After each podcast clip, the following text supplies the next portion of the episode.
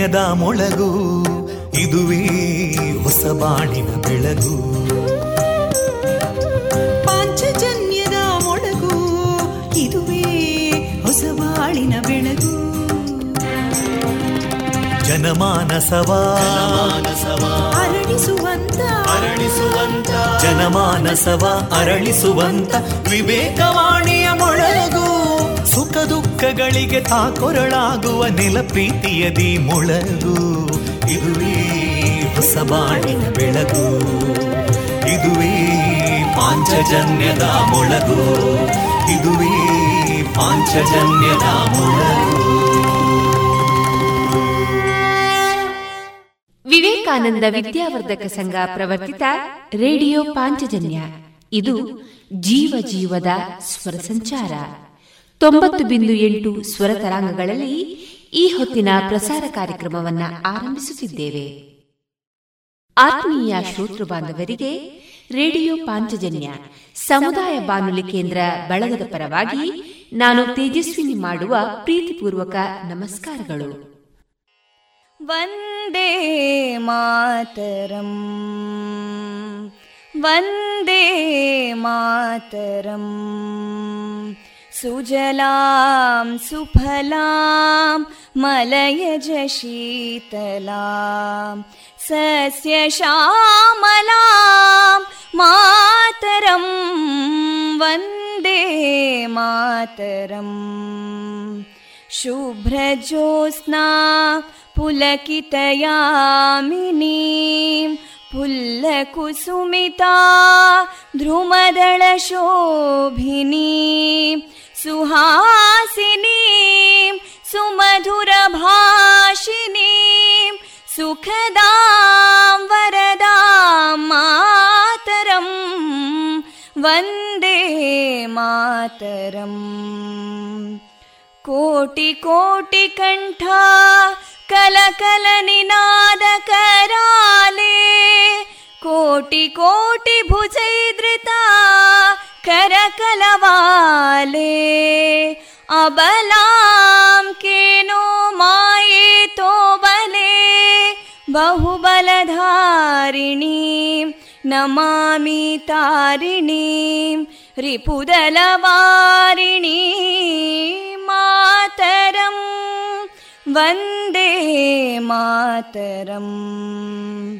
ತುಮಿ ವಿದ್ಯಾ, ತುಮಿ ಧರ್ಮ तुमि धर्मा तुमि हृदि तुमि मर्मा त्वं हि प्राणा शरीरे बाहुते तुमि मा शक्ति हृदये तुमि मा भक्ति तोमारयी प्रतिमागडी मन्दिरे मन्दिरे वन्दे मातरम् त्वं हि दुर्गा दशप्रहरणधारिणीं कमलां कमलदलविहारिणीं वाणीं विद्यादायिनीं नमामि त्वां नमामि कमलाम् अमलामतुलां सुजलां सुफलां मातरम् वन्दे मातरम् श्यामलां सरला सुस्मितां भूषितां धरणी भरणी मातरं वन्दे मातरं वन्दे मातरम्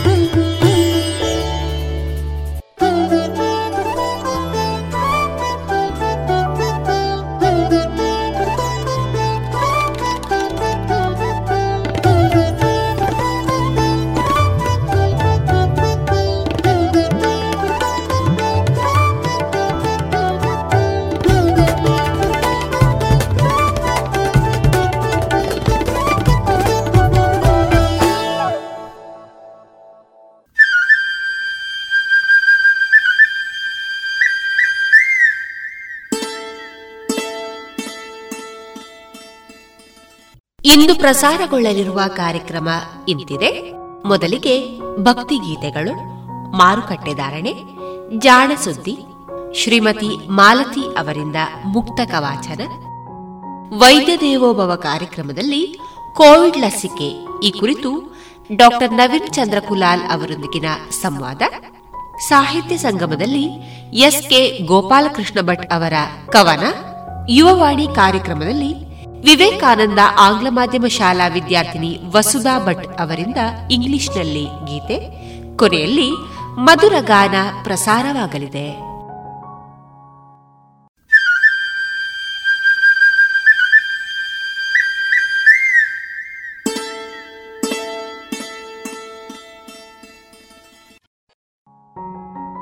ಇದೀಗ ಭಕ್ತಿಗೀತೆಗಳನ್ನ ಕೇಳೋಣ.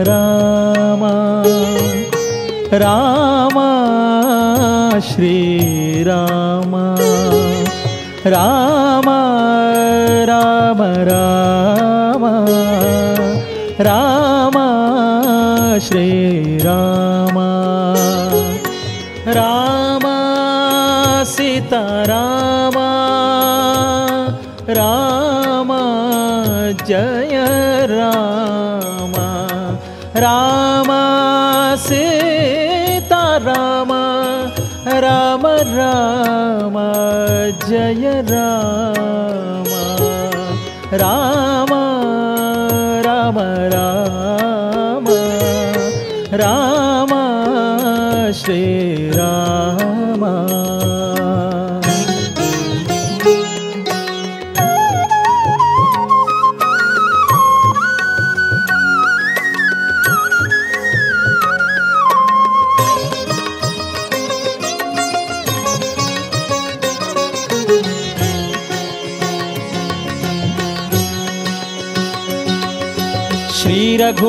ಮಂಗಳ ರಾಮನೆ ರಾಮ, ತಾರಕ ಮಂಗಳ ನಾಮನೆ ರಾಮ ಶ್ರೀ ರಘುವಂಶಲ ರಾಮನೆ ರಾಮ, ತಾರಕ ಮಂಗಳ ನಾಮನೆ ರಾಮ, ನೀರದ ನಿರ್ಮಲ ಶ್ಯಾಮನೆ ರಾಮ, ಸಾರಸಲೋಚನ ಸೌಮ್ಯನೆ ರಾಮ, ನೀರದ ನಿರ್ಮಲ ಶ್ಯಾಮನೆ ರಾಮ, ಸಾರಸಲೋಚನ ಸೌಮ್ಯನೆ ರಾಮ ರಾಮ ರಾಮ ರಾಮ ರಾಮ ರಾಮ ರಾಮ ರಾಮ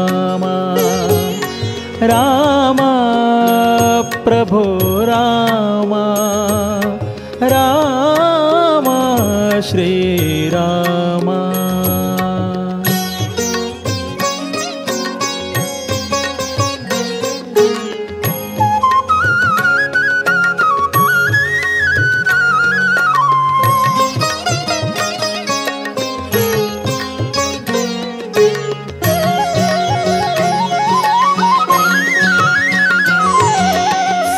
सत्यपराक्रम सात्विक राम पितृवाक्य परिपालक राम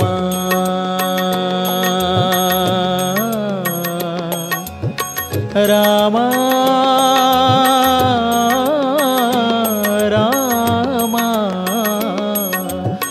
सत्यपराक्रम सास्तिक राम पितृवाक्यपरिपालक राम उत्तमचरिता दर्शक राम चित्रकूटाद्रिवासक राम उत्तमचरिता राम चित्रकूटाद्रिवासक राम राम राम राम राम श्रीराम राम राम राम। राम राम राम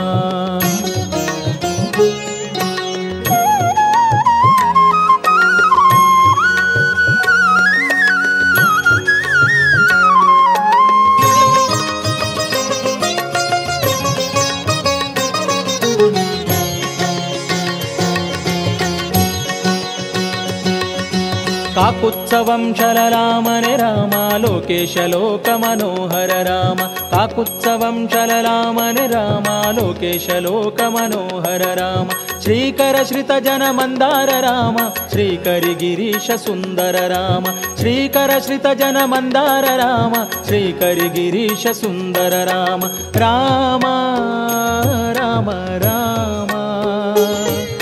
రామ శ్రీ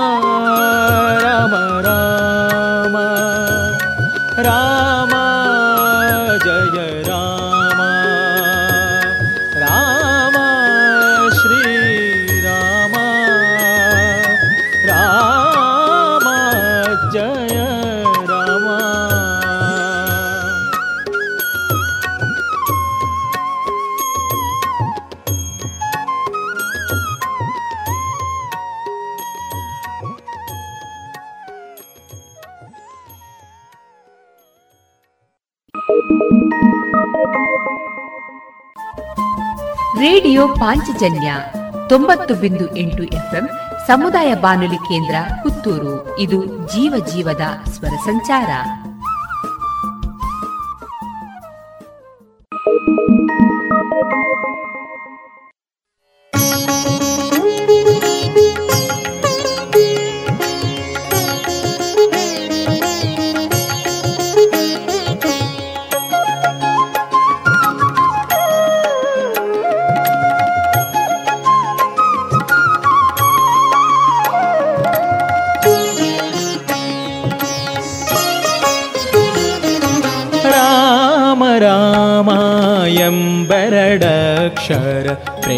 ಪ್ರೇಮದಿ ಸಲಹಿತು ಸುಜನರನು ರಾಮ ರಾಮ ಎಂಬೆರಡಕ್ಷರ ಪ್ರೇಮದಿ ಸಲಹಿತು ಸುಜನರನು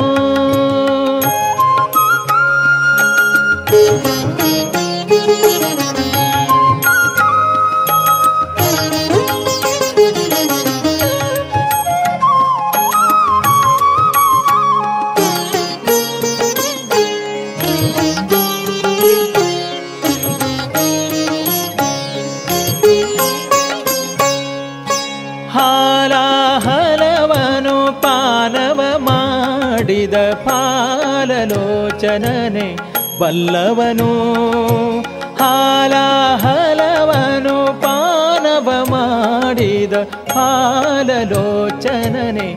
ಬಲ್ಲವನು ಆಲಾಪಿಸುತ್ತ ಶಿಲೆಯಾಗಿದ್ದ ಆಲಾಪಿಸುತ್ತ ಶಿಲೆಯಾಗಿದ್ದ. ಬಾಲೆ ಅಹಲ್ಯೆಯ ಕೇಳೇನು? ले अहल्येळे रो राम रामायम् बरडक्षर प्रेमदि सलहि तु सुजनरनु राम रामायम् विरड अक्षर प्रेमदि सलहि तु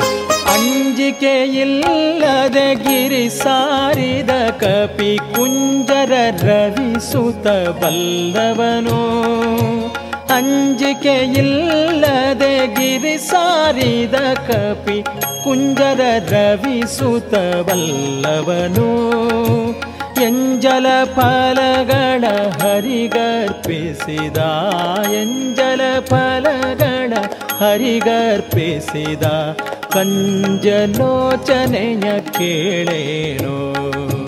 ಕಂಜಲೋಚನೆಯ ಕೇಳೇನು? ರಾಮ ರಾಮ ಎಂಬೆರಡಕ್ಷರ ಪ್ರೇಮದಿ ಸಲಹಿತು ಸುಜನರನು. ರಾಮ ರಾಮ ಎಂಬೆರಡಕ್ಷರ ಪ್ರೇಮದಿ ಸಲಹಿತು ಸುಜನರನು.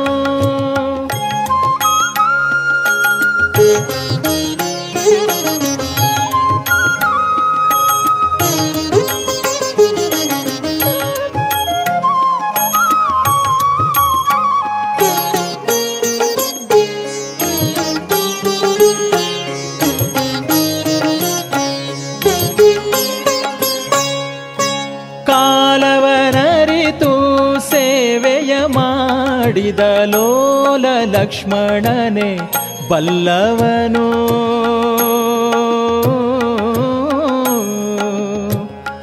ರಾಮ ರಾಮ ರಾಮ ರಾಮ ಕಾಲವನರಿತು ಸೇವೆಯ ಮಾಡಿದ ಲೋಲ ಲಕ್ಷ್ಮಣನೆ ಬಲ್ಲವನು. ज्ञानशयन श्रीविजयविठ्ठलना ज्ञानशयन श्रीविजयविठ्ठलना लीलशरदिय किलेनो केळेनो रामा रामारामायम्बरडक्षर प्रेमदि सलहितु सुजनरनु. ರಾಮ ರಾಮ ಎಂಬೆರಡಕ್ಷರ ಪ್ರೇಮದಿ ಸಲಹಿತು ಸುಜನರನು ರಾಮ ರಾಮ ಎಂಬೆರಡಕ್ಷರ ಪ್ರೇಮದಿ ಸಲಹಿತು ಸುಜನರನು ರಾಮ ರಾಮ ಶ್ರೀರಾಮ ರಾಮ ರಘುರಾಮ ಶ್ರೀರಾಮ ಪ್ರಭು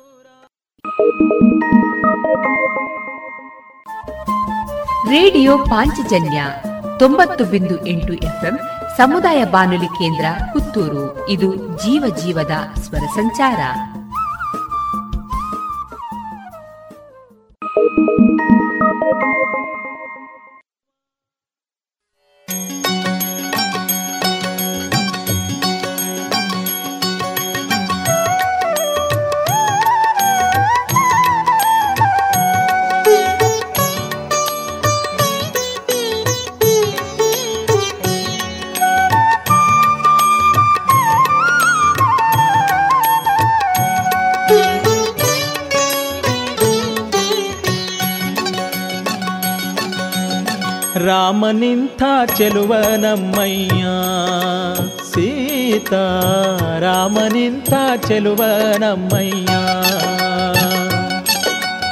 ರಾಮನಿಂಥ ಚೆಲುವ ನಮ್ಮಯ್ಯ ಸೀತಾ ರಾಮನಿಂಥ ಚೆಲುವ ನಮ್ಮಯ್ಯ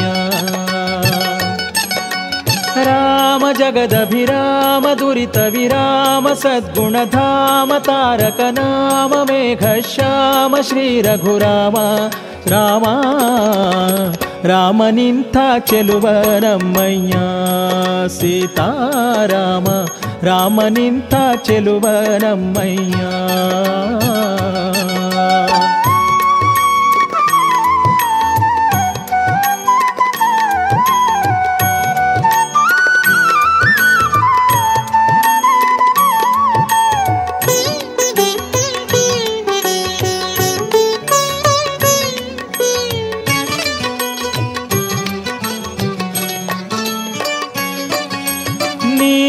ನೀಲಮಣಿಗಳ ಸಾಲ ಕುಂತಲ ಜಾಲ ನೋಡಲು ಬಾಲಚಂದ್ರನ ಪೋಲು ತಿರುವುದು ಪಾಲ ಭಾಗ ವಿಶಾಲ. ಕಮಲಾಕ್ಷಿ ಭ್ರೂಲತೆಯಿಂದ ಕಾರ್ಮುಕವು ಸೋಗೆ ಗಂಗಳ ಢಾಳಗಳು ಪುಂಡರೀಕವು, ಕೂರ್ಮ ಸಮ ಕಪೋಲ ಚಂಪಕ ನಾಸಿಕವು, ಲಲಿತಾ ಮುಕ್ತ ಫಲಗಳ ಸೋಲಿಸುವುದು ರದನಂಗಳ ಚಂದವು, ಲಾಲಿಪ ಚಂದುಟಿ ನವ ಕುರುವಿಂದವು, ಮೆಲಹ ನುಡಿಗಳು ವರಮ ಕರಂದವು ಬಲಕಿನ ಸುನಗೆ ಬಹುತರ ಮಂದವು. ರಾಮ ನಿಂತ ಚೆಲುವ ನಮ್ಮಯ್ಯ ಸೀತಾ, ರಾಮ ನಿಂತ ಚೆಲುವ ನಮ್ಮಯ್ಯ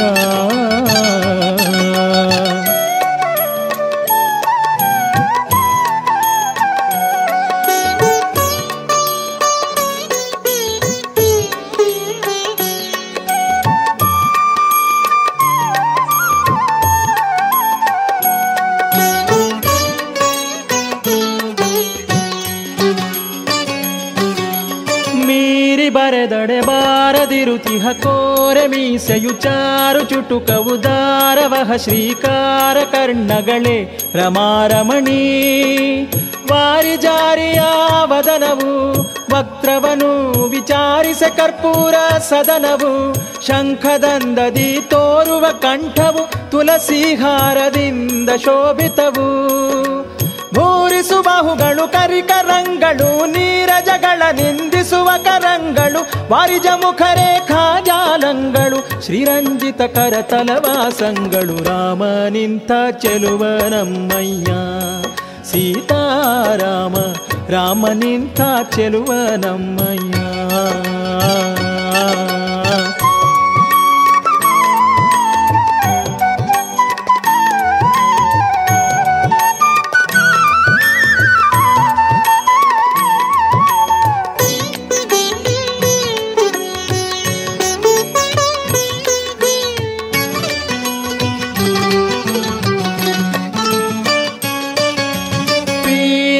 ಪೀನವಕ್ಷವು ಮಾನಿತ ತ್ರಿವಳೀನಿ ಬಿಡದುದರಾನುಯುತ ನಾಭೀನಳಿನ ಸೂಕ್ಷ್ಮಾನುಸರ ಕಟಿ ಆ ನೃಪಗಮ್ಮ.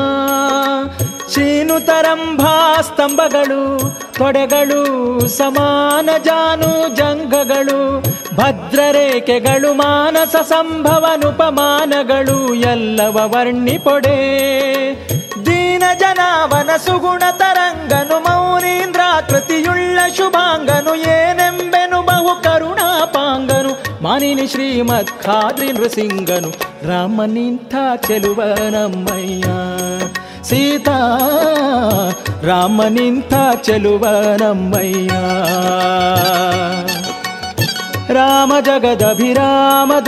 ರಾಮ ಸದ್ಗುಣಧಾಮ, ತಾರಕ ನಾಮ, ಮೇಘ ಶ್ಯಾಮ, ಶ್ರೀ ರಘುರಾಮ ಶ್ರೀರಾಮ ರಾಮ. ನಿಂತ ಚೆಲುವ ನಮ್ಮಯ್ಯ ಶ್ರೀರಾಮ ರಾಮ ನಿಂತ ಚೆಲುವ ನಮ್ಮಯ್ಯ, ರಾಮ.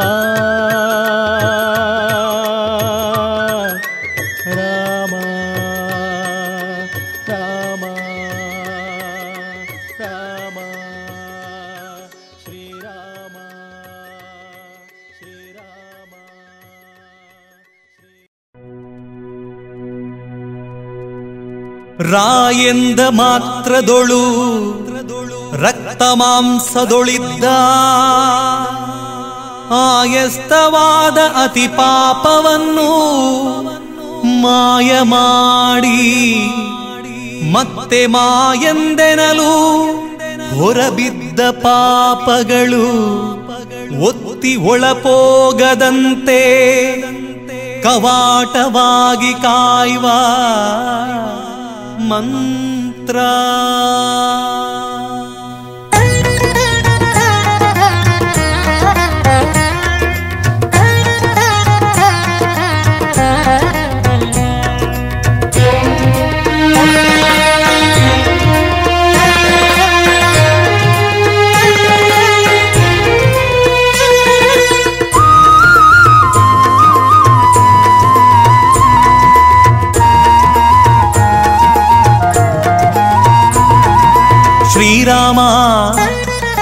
ಜಯ ರಾಮ.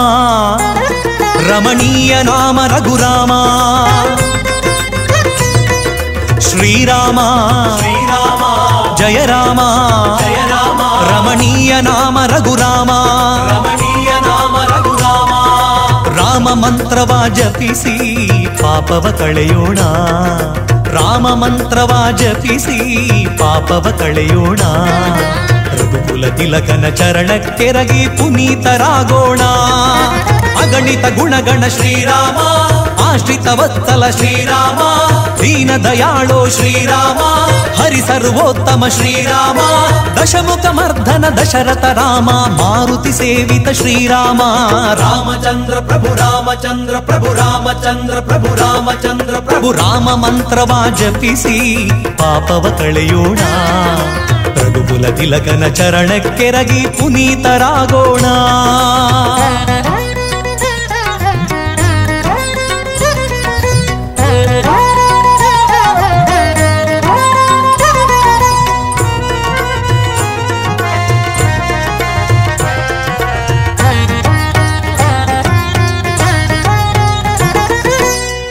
ಜಾನಕಿ ಮನೋಹರ ಜ್ಞಾನದಾತ ಕರುಣಾಸಾಗರ ಕೋದಂಡರಾಮ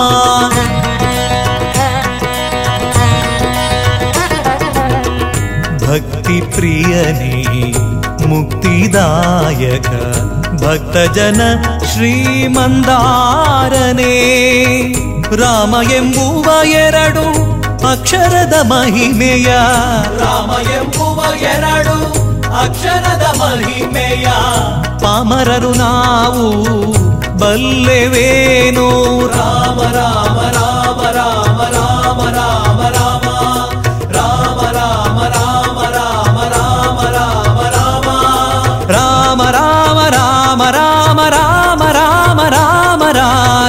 రామచంద్ర ప్రభు రామచంద్ర ప్రభు రామచంద్ర ప్రభు రాಮಚಂದ್ರ ప్రభು ರಾಮ ಮಂತ್ರವ ಜಪಿಸಿ ಪಾಪವ ಕಳೆಯೋಣ ಪ್ರಭುಕುಲ ತಿಲಕನ ಚರಣಕ್ಕೆರಗಿ ಪುನೀತರಾಗೋಣ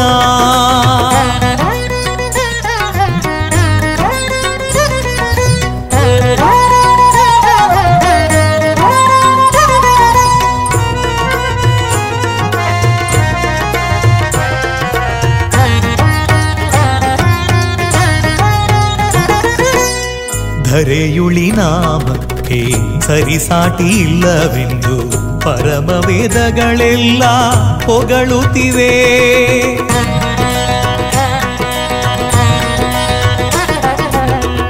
ಚಿತ್ತ ಕಾಯಗಳ ಪವಿತ್ರ ಮಾಡು ಪರಿಯ ಭಕ್ತವರ ಹನುಮಂತ ನೊಬ್ಬ ತಾವಲ್ಲ వల్ల రామ గోవింద హరే కృష్ణ గోవింద.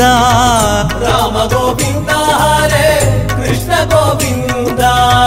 శంఖ చక్రధర విష్ణు ముకుంద.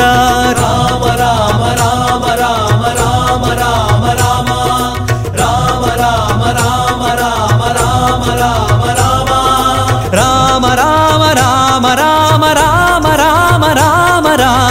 ರಾಮ ರಾಮಚಂದ್ರ ಪ್ರಭು ರಾಮಚಂದ್ರ ಪ್ರಭು ರಾಮಚಂದ್ರ ಪ್ರಭು ರಾಮಚಂದ್ರ ಪ್ರಭು ರಾಮ ಮಂತ್ರವ ಜಪಿಸಿ ಪಾಪವ ಕಳೆಯೋಣ ರಘುಕುಲ ತಿಲಕನ ಚರಣಕ್ಕೆರಗಿ ಪುನೀತರಾಗೋಣ ಅಗಣಿತ ಗುಣಗಣ ಶ್ರೀರಾಮ ಆಶ್ರಿತ ವತ್ಸಲ ಶ್ರೀರಾಮ ದೀನ ದಯಾಳೋ ಶ್ರೀರಾಮ ಹರಿ ಸರ್ವೋತ್ತಮ ಶ್ರೀರಾಮ ದಶಮುಖ ಮರ್ಧನ ದಶರಥ ರಾಮ ಮಾರುತಿ ಸೇವಿತ ಶ್ರೀರಾಮ ರಾಮಚಂದ್ರ ಪ್ರಭು ರಾಮಚಂದ್ರ ಪ್ರಭು ರಾಮಚಂದ್ರ ಪ್ರಭು ರಾಮಚಂದ್ರ ಪ್ರಭು ರಾಮ ಮಂತ್ರವ ಜಪಿಸಿ ಪಾಪವ ಕಳೆಯೋಣ ರಘುಕುಲ ತಿಲಕನ ಚರಣಕ್ಕೆರಗಿ ಪುನೀತರಾಗೋಣ ರಘುಕುಲ ತಿಲಕನ ಚರಣಕ್ಕೆರಗಿ ಪುನೀತರ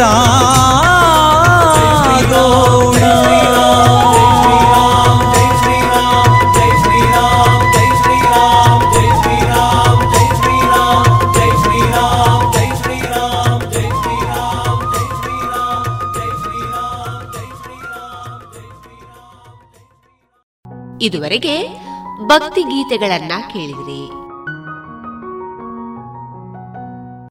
अब पूरे भारत के लिए एक राशन कार्ड की व्यवस्था भी हो रही है, यानी एक राष्ट्र, एक ration card one nation one ration card. इसका सबसे बड़ा लाभ उन गरीब साथियों को मिलेगा जो रोजगार या दूसरी आवश्यकताओं के लिए अपना गांव छोड़ करके कहीं और जाते हैं ಪ್ರಧಾನಮಂತ್ರಿ ನರೇಂದ್ರ ಮೋದಿ ಅವರ ಈ ವಿಜ್ಞಾನದ ಎನ್ಎಫ್ಎಸ್ಎ ಲಾಭಾರ್ಥಿಗಳಿಗಾಗಿ ರೂಪಿಸಲಾಗಿದೆ ಒಂದು ದೇಶ ಒಂದು ಪಡಿತರ ಚೀಟಿಯ ವ್ಯವಸ್ಥೆ ತಮ್ಮ ಚಾಲತಿಯಲ್ಲಿರುವ ಪಡಿತರ ಚೀಟಿಯಿಂದಲೇ ದೇಶದ ಯಾವುದೇ ಭಾಗದಲ್ಲಿ ಯಾವುದೇ ಪಡಿತರ ಅಂಗಡಿಯಿಂದ ಲಾಭವನ್ನು ತೆಗೆದುಕೊಳ್ಳಬಹುದು ಯೋಜನೆ ಹಾಗೂ ಇತರ ಮಾಹಿತಿಗಳಿಂದ ಪ್ರಯೋಜನಗಳನ್ನು ಪಡೆಯಲು ಟೋಲ್ ಫ್ರೀ ಸಂಖ್ಯೆ ಒಂದು ನಾಲ್ಕು ನಾಲ್ಕು ನಾಲ್ಕು ಐದಿಗೆ ಸಂಪರ್ಕಿಸಿ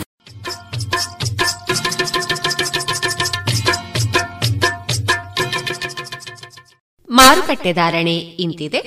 ಹೊಸ ಅಡಿಕೆ ಇನ್ನೂರ ಇಪ್ಪತ್ತ ಐದರಿಂದ ಮುನ್ನೂರ ಅರವತ್ತು, ಹಳೆ ಅಡಿಕೆ ಮುನ್ನೂರ ಐದರಿಂದ ನಾಲ್ಕುನೂರ ಹದಿನೈದು, ಡಬಲ್ ಚೋಲ್ ಮುನ್ನೂರ ಐದರಿಂದ ನಾಲ್ಕುನೂರ ಹದಿನೈದು, ಹಳೆ ಪಟೋರ ಇನ್ನೂರರಿಂದ ಮುನ್ನೂರ ಮೂವತ್ತ ಐದು ಹೊಸ ಪಟೋರ ನೂರ ಎಪ್ಪತ್ತ ಐದರಿಂದ ಮುನ್ನೂರ ಹದಿನೈದು, ಹಳೆ ಉಳ್ಳಿಗಡ್ಡೆ ನೂರ ಹತ್ತರಿಂದ ಇನ್ನೂರ ಮೂವತ್ತ ಐದು ಹೊಸ ಉಳ್ಳಿಗಡ್ಡೆ ನೂರ ಹತ್ತರಿಂದ ಇನ್ನೂರ ಮೂವತ್ತು ಹಳೆ ಕರಿಗೋಟು ನೂರ ಹತ್ತರಿಂದ ಇನ್ನೂರ ಐವತ್ತೈದು ಹೊಸ ಕರಿಗೋಟು ನೂರ ಹತ್ತರಿಂದ ಇನ್ನೂರ ಐವತ್ತೈದು ಕೊಕ್ಕೋ ಧಾರಣೆ, ಹಸಿ ಕೊಕ್ಕೋ ಐವತ್ತ ಐದರಿಂದ ಅರವತ್ತು ಒಣಕೊಕ್ಕೋ ನೂರ ನಲವತ್ತ ಐದರಿಂದ ನೂರ ಎಪ್ಪತ್ತ ಐದು ಕಾಳುಮೆಣಸು ಇನ್ನೂರ ಐವತ್ತರಿಂದ ಮುನ್ನೂರ ಮೂವತ್ತು ರಬ್ಬರ್ ಧಾರಣೆ, ಗ್ರೇಡ್ ನೂರ ಐವತ್ತು ರೂಪಾಯಿ, ಲಾಟ್ ನೂರ ಹದಿನೆಂಟು ರೂಪಾಯಿ, ಸ್ಕ್ರ್ಯಾಪ್ ಒಂದು ಎಪ್ಪತ್ತ ಒಂಬತ್ತು ರೂಪಾಯಿ, ಸ್ಕ್ರ್ಯಾಪ್ ಎರಡು ಎಪ್ಪತ್ತ ಒಂದು ರೂಪಾಯಿ.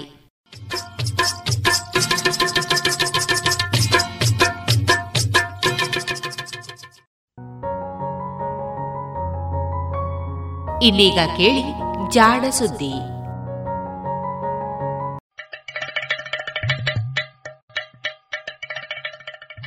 ಕೇಳು ಕೇಳು ಕೇಳು ಜಾಣ ಜಾಣ ಸುದ್ದಿಯ ಕೇಳು ಕೇಳು ಕೇಳು ಜಾಣ. ಇಂದು ಅಂದು ಮುಂದು ಹಿಂದು ಹರಿವು ತಿಳಿವು ಚುಟುಕು ತೆರಗು ನಿತ್ಯ ನುಡಿಯುವತ್ತು ತರಲು ನಿತ್ಯ ನುಡಿಯುವತ್ತು ತರಲು. ಕೇಳಿ ಜಾಣರ ಜಾಣ ಸುದ್ದಿಯ ಕೇಳು ಕೇಳು ಕೇಳು ಜಾಣ. ಜಾಣ ಸುದ್ದಿಯ ಕೇಳು ಕೇಳು ಕೇಳು ಜಾಣ. ಜಾಣ ಅರಿಮೆ.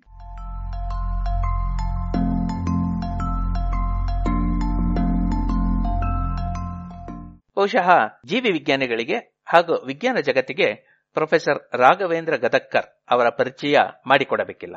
ಪ್ರಾಣಿಗಳಲ್ಲಿ ಸಮಾಜ ಹೇಗೆ ರಚನೆಯಾಗಿರುತ್ತದೆ ಎನ್ನುವ ಬಗ್ಗೆ ಸಮಾಜ ಜೀವಿ ಪ್ರಾಣಿಗಳಾದ ಇರುವೆ, ಕಣಜ ಹಾಗೂ ಜೇನುಣಗಳಲ್ಲಿ ಸಾಕಷ್ಟು ಅಧ್ಯಯನವನ್ನು ಮಾಡಿ ಅಂತಾರಾಷ್ಟ್ರೀಯ ಮಟ್ಟದಲ್ಲಿ ಮನ್ನಣೆ ಗಳಿಸಿದಂತಹ ವಿಜ್ಞಾನಿ professor Raghavendra Gadakkar Indian institute of ಸೈನ್ಸ್ನಲ್ಲಿ professor ಆಗಿದ್ದ ಇವರು ಹಲವು ಉನ್ನತ ಹುದ್ದೆಗಳನ್ನ ನಿರ್ವಹಿಸಿದ್ದಾರೆ. ಇಂಡಿಯನ್ ನ್ಯಾಷನಲ್ ಸೈನ್ಸ್ ಅಕಾಡೆಮಿ ಅಥವಾ ಇನ್ಸಾದಂತಹ ಪ್ರತಿಷ್ಠಿತ ಅಕಾಡೆಮಿಯ ಅಧ್ಯಕ್ಷರು ಕೂಡ ಆಗಿದ್ದಾರೆ.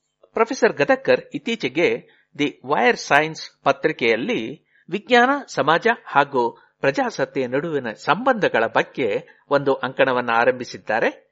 ಈ ಅಂಕಣದ ಕನ್ನಡ ಅನುವಾದವನ್ನ ನಾವು ಜಾಣಸುದ್ದಿಯಲ್ಲಿ ನಿಮಗೆ ಕೇಳಿಸಲಿದ್ದೇವೆ.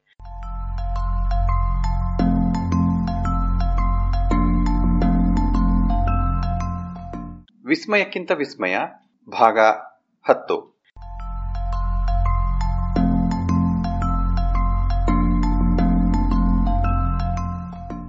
ಪ್ರಾಣಿಗಳು ನೆಂಟರನ್ನು ಹೇಗೆ ಗುರುತಿಸುತ್ತವೆ?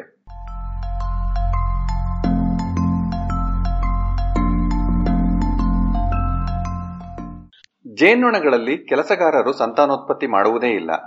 ಬದಲಿಗೆ ಅವು ತಮ್ಮ ಇಡೀ ಬದುಕನ್ನು ಜೇನುಗೂಡಿನ ಒಳಿತಿಗಾಗಿ ಹಾಗೂ ರಾಣಿ ಜೇನಿನ ಮರಿಗಳನ್ನು ಸಾಕುವುದರಲ್ಲೇ ಕಳೆದು ಬಿಡುತ್ತವೆ.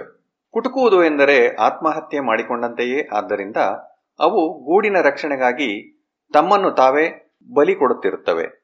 ಅಂದರೆ ಈ ಕೆಲಸಗಾರ ಜೇನುಣಗಳು ಡಾರ್ವಿನ್ನನ ನಿಸರ್ಗದ ಆಯ್ಕೆಯಿಂದ ವಿಕಾಸ ಎನ್ನುವ ವಾದಕ್ಕೆ ಸಡ್ಡು ಹೊಡೆಯುತ್ತಿವೆ ಎಂದಾಯಿತು. ಡಾರ್ವಿನ್ನನಿಗಂತೂ ಹೀಗೆ ಅನ್ನಿಸಿತ್ತು. ಅದಕ್ಕೆ ಅವನ್ನು ವಿಶೇಷ ಸಮಸ್ಯೆ, ಮೊದಲಿಗೆ ಇವು ದುಸ್ತರ ಸಮಸ್ಯೆ ಎಂದೆನಿಸಿತ್ತು. ವಾಸ್ತವದಲ್ಲಿ ಇವು ನನ್ನ ತರ್ಕಕ್ಕೆ ಮಾರಕವಾಗಿವೆ ಎಂದು ಹೇಳಿಕೊಂಡಿದ್ದ. ಇಪ್ಪತ್ತನೆಯ ಶತಮಾನದ ಮಧ್ಯಭಾಗದಲ್ಲಿ ಜೀವಿ ವಿಜ್ಞಾನಿ ಜೆಬಿಎಸ್ ಹಾರ್ಡೇನ್ ತಾನು ಮುಳುಗುತ್ತಿರುವ ಇಬ್ಬರು ಸಹೋದರರನ್ನು ಕಾಪಾಡಿದರೆ ಅದು ತನ್ನ ಮರಣಕ್ಕೆ ತಕ್ಕ ಪರಿಹಾರವೆಂದು ಹೇಳುವ ಮೂಲಕ ಈ ದುಸ್ತರ ಸಮಸ್ಯೆಯನ್ನು ಹಗುರವಾಗಿಸಿದ್ದ. ಮತ್ತೊಬ್ಬ ಬ್ರಿಟಿಷ್ ಜೀವಿ ವಿಜ್ಞಾನಿ ಡಬ್ಲ್ಯೂ ಡಿ ಹ್ಯಾಮಿಲ್ಟನ್ ನಿಸರ್ಗದ ಆಯ್ಕೆಗೆ ಈ ತತ್ವವನ್ನು ಅಳವಡಿಸಿದ. ಇಂದು ಇದು ಬಂಧುಗಳ ಆಯ್ಕೆ ಅಥವಾ ಕಿನ್ ಸೆಲೆಕ್ಷನ್ ಎಂದು ಪ್ರಸಿದ್ಧಿಯಾಗಿದೆ. ಜಟಿಲವಾದ ಲೆಕ್ಕಾಚಾರಗಳನ್ನು ಉಪಯೋಗಿಸಿಕೊಂಡು ಇಂತಹ ತ್ಯಾಗದ ವರ್ತನೆಯು ನಿಕಟ ಸಂಬಂಧಿಗಳ ವಿಷಯದಲ್ಲಿ ಆಗಿದ್ದಾದರೆ ಅಂತಹ ವರ್ತನೆಯನ್ನುಂಟು ಮಾಡುವ ಜೀನ್ಗಳನ್ನು ನಿಸರ್ಗ ಆಯ್ಕೆ ಮಾಡುತ್ತದೆ ಎಂದು ಹ್ಯಾಮಿಲ್ಟನ್ ನಿರೂಪಿಸಿದ್ದ. ಜೀವಿ ವಿಕಾಸ ವಿಜ್ಞಾನದಲ್ಲಿ ಈ ಬಂಧುಗಳ ಆಯ್ಕೆಯ ತತ್ವ ಒಂದು ಪರ್ವಕಾಲ. ಅದರಲ್ಲೂ ಪರಿಸರ ಹಾಗೂ ನಡವಳಿಕೆಗಳಲ್ಲಿ ವಿಕಾಸವಾದದ ತತ್ವಗಳನ್ನು ಹುಡುಕುತ್ತಲಿರುವಂತಹವರಿಗೆ ಇದು ಪರ್ವತತ್ವ ಎನ್ನಬಹುದು. ಈ ಬಂಧುಗಳ ಆಯ್ಕೆಯ ತತ್ವದಿಂದಾಗಿ ಪರಿಸರ ವಿಕಾಸ ವಿಜ್ಞಾನ, ನಡವಳಿಕೆಯ ಪರಿಸರ ವಿಜ್ಞಾನ, ಮನೋವೈಜ್ಞಾನಿಕ ವಿಕಾಸ ಸಮಾಜ ಜೀವಿ ವಿಜ್ಞಾನ ಹಾಗೂ ಇನ್ನೂ ಹಲವು ಉಪಜ್ಞಾನ ಶಾಖೆಗಳು ಟಿಸಿಲೊಡೆದವು ಈ ಉಪಶಾಖೆಗಳಲ್ಲಿನ ವಿಜ್ಞಾನಿಗಳ ಸಂಖ್ಯೆ, ಅವರ ಪ್ರಕಟಣೆಗಳು, ಪುಸ್ತಕಗಳು, ಪತ್ರಿಕೆಗಳು ಹಾಗೂ ವಿಶ್ವವಿದ್ಯಾನಿಲಯಗಳಲ್ಲಿ ವಿಭಾಗಗಳು ಬೃಹತ್ತಾಗಿ ಬೆಳೆದವು. ಪ್ರಾಣಿಗಳು, ಗಿಡಗಳು ಹಾಗೂ ಸೂಕ್ಷ್ಮಜೀವಿಗಳು ಕೂಡ ತಮ್ಮ ಅನುವಂಶೀಯ ಬಾಂಧವ್ಯವನ್ನು ಸಹಕಾರ ತ್ಯಾಗವಷ್ಟೇ ಅಲ್ಲದೆ ಸ್ವಾರ್ಥ ಹಾಗೂ ದ್ವೇಷಗಳಂತಹ ನಡವಳಿಕೆಗಳನ್ನು ತೋರಲು ಮೂಲವನ್ನಾಗಿ ಬಳಸುತ್ತಿವೆ ಎನ್ನುವುದನ್ನು ಪ್ರದರ್ಶಿಸುವುದೇ ಈ ಹೊಸ ಪೀಳಿಗೆಯ ಜೀವಿ ವಿಜ್ಞಾನಿಗಳ ಮಹದೋದ್ದೇಶವಾಯಿತು. ಬಂಧುಗಳಿಗೆ ನೆರವಾಗುವುದರಿಂದ ಅವುಗಳ ವಿಕಾಸಕ್ಕೆ ಯಾವ ರೀತಿಯ ಲಾಭಗಳಾಗುತ್ತಿವೆ ಎನ್ನುವುದನ್ನು ಅಳೆಯುವ ಉತ್ತಮ ಗಣಿತ ವಿಧಾನಗಳು ಯಾವುವು ಎನ್ನುವುದರ ಬಗ್ಗೆ ವಿವಾದಗಳುಂಟಾಗಿದ್ದರ ಹೊರತಾಗಿಯೂ ಅವರು ಸಾಕಷ್ಟು ಸಫಲರಾಗಿದ್ದರೆನ್ನಬಹುದು. ಈ ರೀತಿಯಲ್ಲಿ ಹದಿನೈದು ವರ್ಷಗಳವರೆಗೂ ಯಾರೂ ಪ್ರಾಣಿಗಳು ತಮ್ಮ ಬಂಧುಗಳನ್ನು, ಬಂಧುಗಳಲ್ಲದವರನ್ನು ಪ್ರತ್ಯೇಕವಾಗಿ ಗುರುತಿಸಬಲ್ಲವೇ ಎನ್ನುವ ಪ್ರಶ್ನೆಯನ್ನೇ ಎತ್ತಲಿಲ್ಲವಲ್ಲ ಎಂದು ಸಂಶೋಧಕರ ಈ ಹುಚ್ಚಾಟವನ್ನು ನೋಡಿದ ಯಾರಿಗೂ ಅನ್ನಿಸದೇ ಇರದು. ಇದೇನು ಸಾಮಾನ್ಯ ಪ್ರಶ್ನೆಯಲ್ಲ. ಮನುಷ್ಯರು ತಮ್ಮ ಬಂಧುಗಳನ್ನು ಗುರುತಿಸಬಲ್ಲರೇ ಎನ್ನುವ ಬಗ್ಗೆಯೂ ವಿವಾದಗಳಿವೆ. ಅಂತೂ ಕೊನೆಗೆ ಪ್ರಪಂಚದಲ್ಲಿರುವ ಎಲ್ಲ ಹದಿನೇಳು ಸಾವಿರ ಬಗೆಯ ಜೇನ್ನೊಣಗಳ ಪರಿಣಿತನೆಂದು ಖ್ಯಾತಿ ಪಡೆದ ಚಾರ್ಲ್ಸ್ ಡಿ ಮಿಷನರ್ ಬಳಿ ಕೆಲಸ ಮಾಡುತ್ತಿದ್ದ ಲೆಸ್ ಗ್ರೀನ್ಬರ್ಗ್ ಎನ್ನುವ ಯುವಕ ಸಾವಿರದ ಒಂಬೈನೂರ ಎಪ್ಪತ್ತೊಂಬತ್ತರಲ್ಲಿ ಈ ಅಂಗೈಯಲ್ಲಿನ ಹುಣ್ಣಿನಂತಹ ಸಮಸ್ಯೆಯನ್ನು ಗುರುತಿಸುವ ಧೈರ್ಯ, ಅಲಲ, ಸಾಹಸ ಮಾಡಿದ. ಮಿಷನರ್ ಎಲ್ಲ ಬಗೆಯ ಜೇನ್ನೊಣಗಳ ಬಗ್ಗೆ ತಿಳಿದಿದ್ದನೇನೋ ಸರಿ. ಆದರೆ ಅವನ ಹಲವು ಶಿಷ್ಯಂದಿರು ಲೆಸಿಯೋಗ್ಲಾಸಂ ಜೆಫಿರಂ ಎನ್ನುವ ಜೇನ್ನೊಣದ ಅಧ್ಯಯನದಲ್ಲಿಯೇ ಉದ್ಯುಕ್ತರಾಗಿದ್ದರು. ಈ ನೊಣ ನೆಲದಲ್ಲಿ ಸುರಂಗಗಳನ್ನು ಕೊರೆದು ಗೂಡು ಕಟ್ಟುತ್ತದೆ. ಅದರಲ್ಲಿ ರಾಣಿ ಜೇನು ಮೊಟ್ಟೆ ಇಡುತ್ತದೆ. ಕೆಲಸಗಾರ ಜೇನ್ನೊಣಗಳು ಈ ಸಂತಾನವನ್ನು ಪಾಲಿಸುತ್ತವೆ. ಮಿಷನರ್ನ ಪ್ರಯೋಗಾಲಯದಲ್ಲಿ ಈ ಜೇನ್ನೊಣಗಳನ್ನು ಎರಡು ಗಾಜಿನ ತಟ್ಟೆಗಳ ನಡುವೆ ಒತ್ತರಿಸಿಟ್ಟ ಮಣ್ಣಿನಲ್ಲಿ ಕೃತಕವಾಗಿ ಬೆಳೆಸುವ ಕಲೆಯನ್ನು ಪಕ್ಕಾಗೊಳಿಸಲಾಗಿತ್ತು. ಈ ಸುಂದರ ವ್ಯವಸ್ಥೆಯಿಂದಾಗಿ ಗೂಡಿನೊಳಗಿನ ಎಲ್ಲ ಖಾಸಗಿ ಆಗುಹೋಗುಗಳನ್ನು ಪಾರದರ್ಶಕವಾದ ಗಾಜಿನ ಮೂಲಕ ಸಂಶೋಧಕರು ಗಮನಿಸಬಹುದಿತ್ತು. ಕೆಲಸಗಾರ ಜೇನ್ನೊಣಗಳಿಗೆ ಗೂಡು ಬಿಟ್ಟು ಹೋಗಿ ಮಕರಂದವನ್ನೂ, ಹೂಗಳ ಕೇಶರವನ್ನೂ ಹುಡುಕಿ ಹೊತ್ತು ಮರಳುವುದು ನಿತ್ಯಕ್ರಮವಾಗಿತ್ತು. ದೂರಾಲೋಚನೆಯಿಂದ ತಮ್ಮ ಗೂಡಿನೊಳಗೆ ನುಸುಳಲು ಬಯಸುವ ಬೇರೆ ಗೂಡಿನ ಜೇನುಣಗಳು ಅಥವಾ ಬೇಟೆಗಾರರ ಬಗ್ಗೆ ಸದಾ ಎಚ್ಚರದಿಂದಿರಬೇಕಿತ್ತು. ಇದಕ್ಕಾಗಿ ಒಂದು ಜೇನ್ನೊಣವನ್ನು ಗೂಡಿನ ದ್ವಾರವನ್ನು ಕಾಯಲು ನಿಲ್ಲಿಸುತ್ತಿದ್ದವು. ನಮ್ಮ ಸುರಕ್ಷತಾ ಸಿಬ್ಬಂದಿಯಂತೆಯೇ ಈ ಕಾವಲುಗಾರ ಜೇನ್ನೊಣವು ಸುತ್ತಲೂ ಕಣ್ಣು ಹಾಯಿಸುತ್ತಲೇ ಅಲ್ಲಲ್ಲ, ವಾಸನೆಗಾಗಿ ಮೂಗು ತೂರಿಸುತ್ತಲೇ ಇರುತ್ತಿತ್ತು. ಗೂಡಿನ ಬಳಿ ಬರುವ ಪ್ರತಿಯೊಂದು ಜೇನ್ನೊಣವನ್ನೂ ಗಮನಿಸಿ, ಯಾವುದನ್ನು ಒಳಬಿಡಬೇಕು, ಯಾವುದನ್ನು ತಡೆಯಬೇಕು ಎಂದು ನಿರ್ಧರಿಸುತ್ತಿದ್ದವು. ಬೇಡದ ಅತಿಥಿಯನ್ನು ಅಡ್ಡ ಹಾಕಿ ಒಳಬಾರದಂತೆ ತಡೆಯುತ್ತಿದ್ದವು.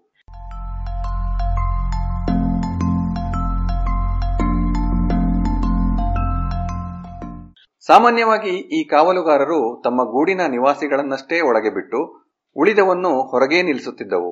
ಗೂಡಿನಲ್ಲಿರುವ ಎಲ್ಲ ಜೇನ್ನೊಣಗಳು ಕೂಡ ನಿಕಟ ಸಂಬಂಧಿಗಳೇ ಆಗಿದ್ದರೂ ಕಾವಲುಗಾರರ ಈ ತೀರ್ಮಾನ ಹಿಂದಿನ ಪರಿಚಯವನ್ನು ಅವಲಂಬಿಸಿದೆಯೇ ಹೊರತು ಅವು ಪರಿಚಿತರಲ್ಲದ ಬಂಧುಗಳನ್ನು ಗುರುತಿಸುತ್ತವೆ ಎಂದು ನಿರೂಪಿಸುವುದಿಲ್ಲ.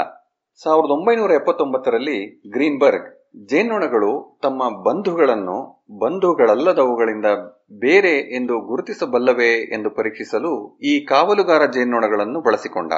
ಜಾಣತನದಿಂದ ತನ್ನಿಚ್ಛೆಯ ಜೇನ್ನೊಣಗಳನ್ನು ಆಯ್ದು ಒಂದೊಂದನ್ನಾಗಿ ಈ ಗೂಡುಗಳ ದ್ವಾರದಲ್ಲಿ ಇಟ್ಟ. ಈತ ಹೀಗೆ ಅಲ್ಲಿಟ್ಟ ಎಲ್ಲ ಜೇನ್ನೊಣಗಳು ಕಾವಲುಗಾರರಿಗೆ ಹಾಗೂ ಗೂಡಿನ ಇತರೆ ನಿವಾಸಿಗಳಿಗೆ ಅಪರಿಚಿತವಾಗಿದ್ದವು. ಆದರೆ ಗ್ರೀನ್ಬರ್ಗ್ ಆಯ್ದ ತಂದೆ ತಾಯಿಯರಿಂದ ಈ ಜೇನ್ನೊಣಗಳನ್ನು ಹುಟ್ಟಿಸುತ್ತಿದ್ದನಾದ್ದರಿಂದ ಕಾವಲುಗಾರರನ್ನು ಪರೀಕ್ಷಿಸಲು ಅವುಗಳ ಬಂಧುಗಳು ಯಾವುವು, ಯಾವುವಲ್ಲ ಎನ್ನುವುದು ಅವನಿಗೆ ತಿಳಿದಿತ್ತು. ಹೀಗೆ ಗ್ರೀನ್ಬರ್ಗ್ ಕಾವಲುಗಾರರ ಮುಂದೆ ಅವುಗಳ ಸಹೋದರ, ಸಹೋದರಿಯರು, ಸೋದರತ್ತೆ, ಸೋದರಳಿಯ ಚಿಕ್ಕಪ್ಪ, ಸೋದರ ಸೊಸೆ, ಮೊದಲಾದ ಸಂಬಂಧಿಗಳಲ್ಲದೆ ಸಂಪೂರ್ಣ ಸಂಬಂಧವೇ ಇಲ್ಲದವುಗಳನ್ನು ಇಟ್ಟು ನೋಡಿದ. ಆತನ ಸಂದೇಹ ತಾನು ತೋರಿಸಿದ ಜೇನ್ನೊಣಗಳನ್ನು ಮೂಸಿ ನೋಡಿ ಈ ಕಾವಲುಗಾರ ಜೇನ್ನೊಣಗಳು ಅವು ಬಂಧುಗಳೋ ಅಲ್ಲವೋ ಎಂದು ನಿಶ್ಚಯಿಸುತ್ತಿರಬಹುದೋ?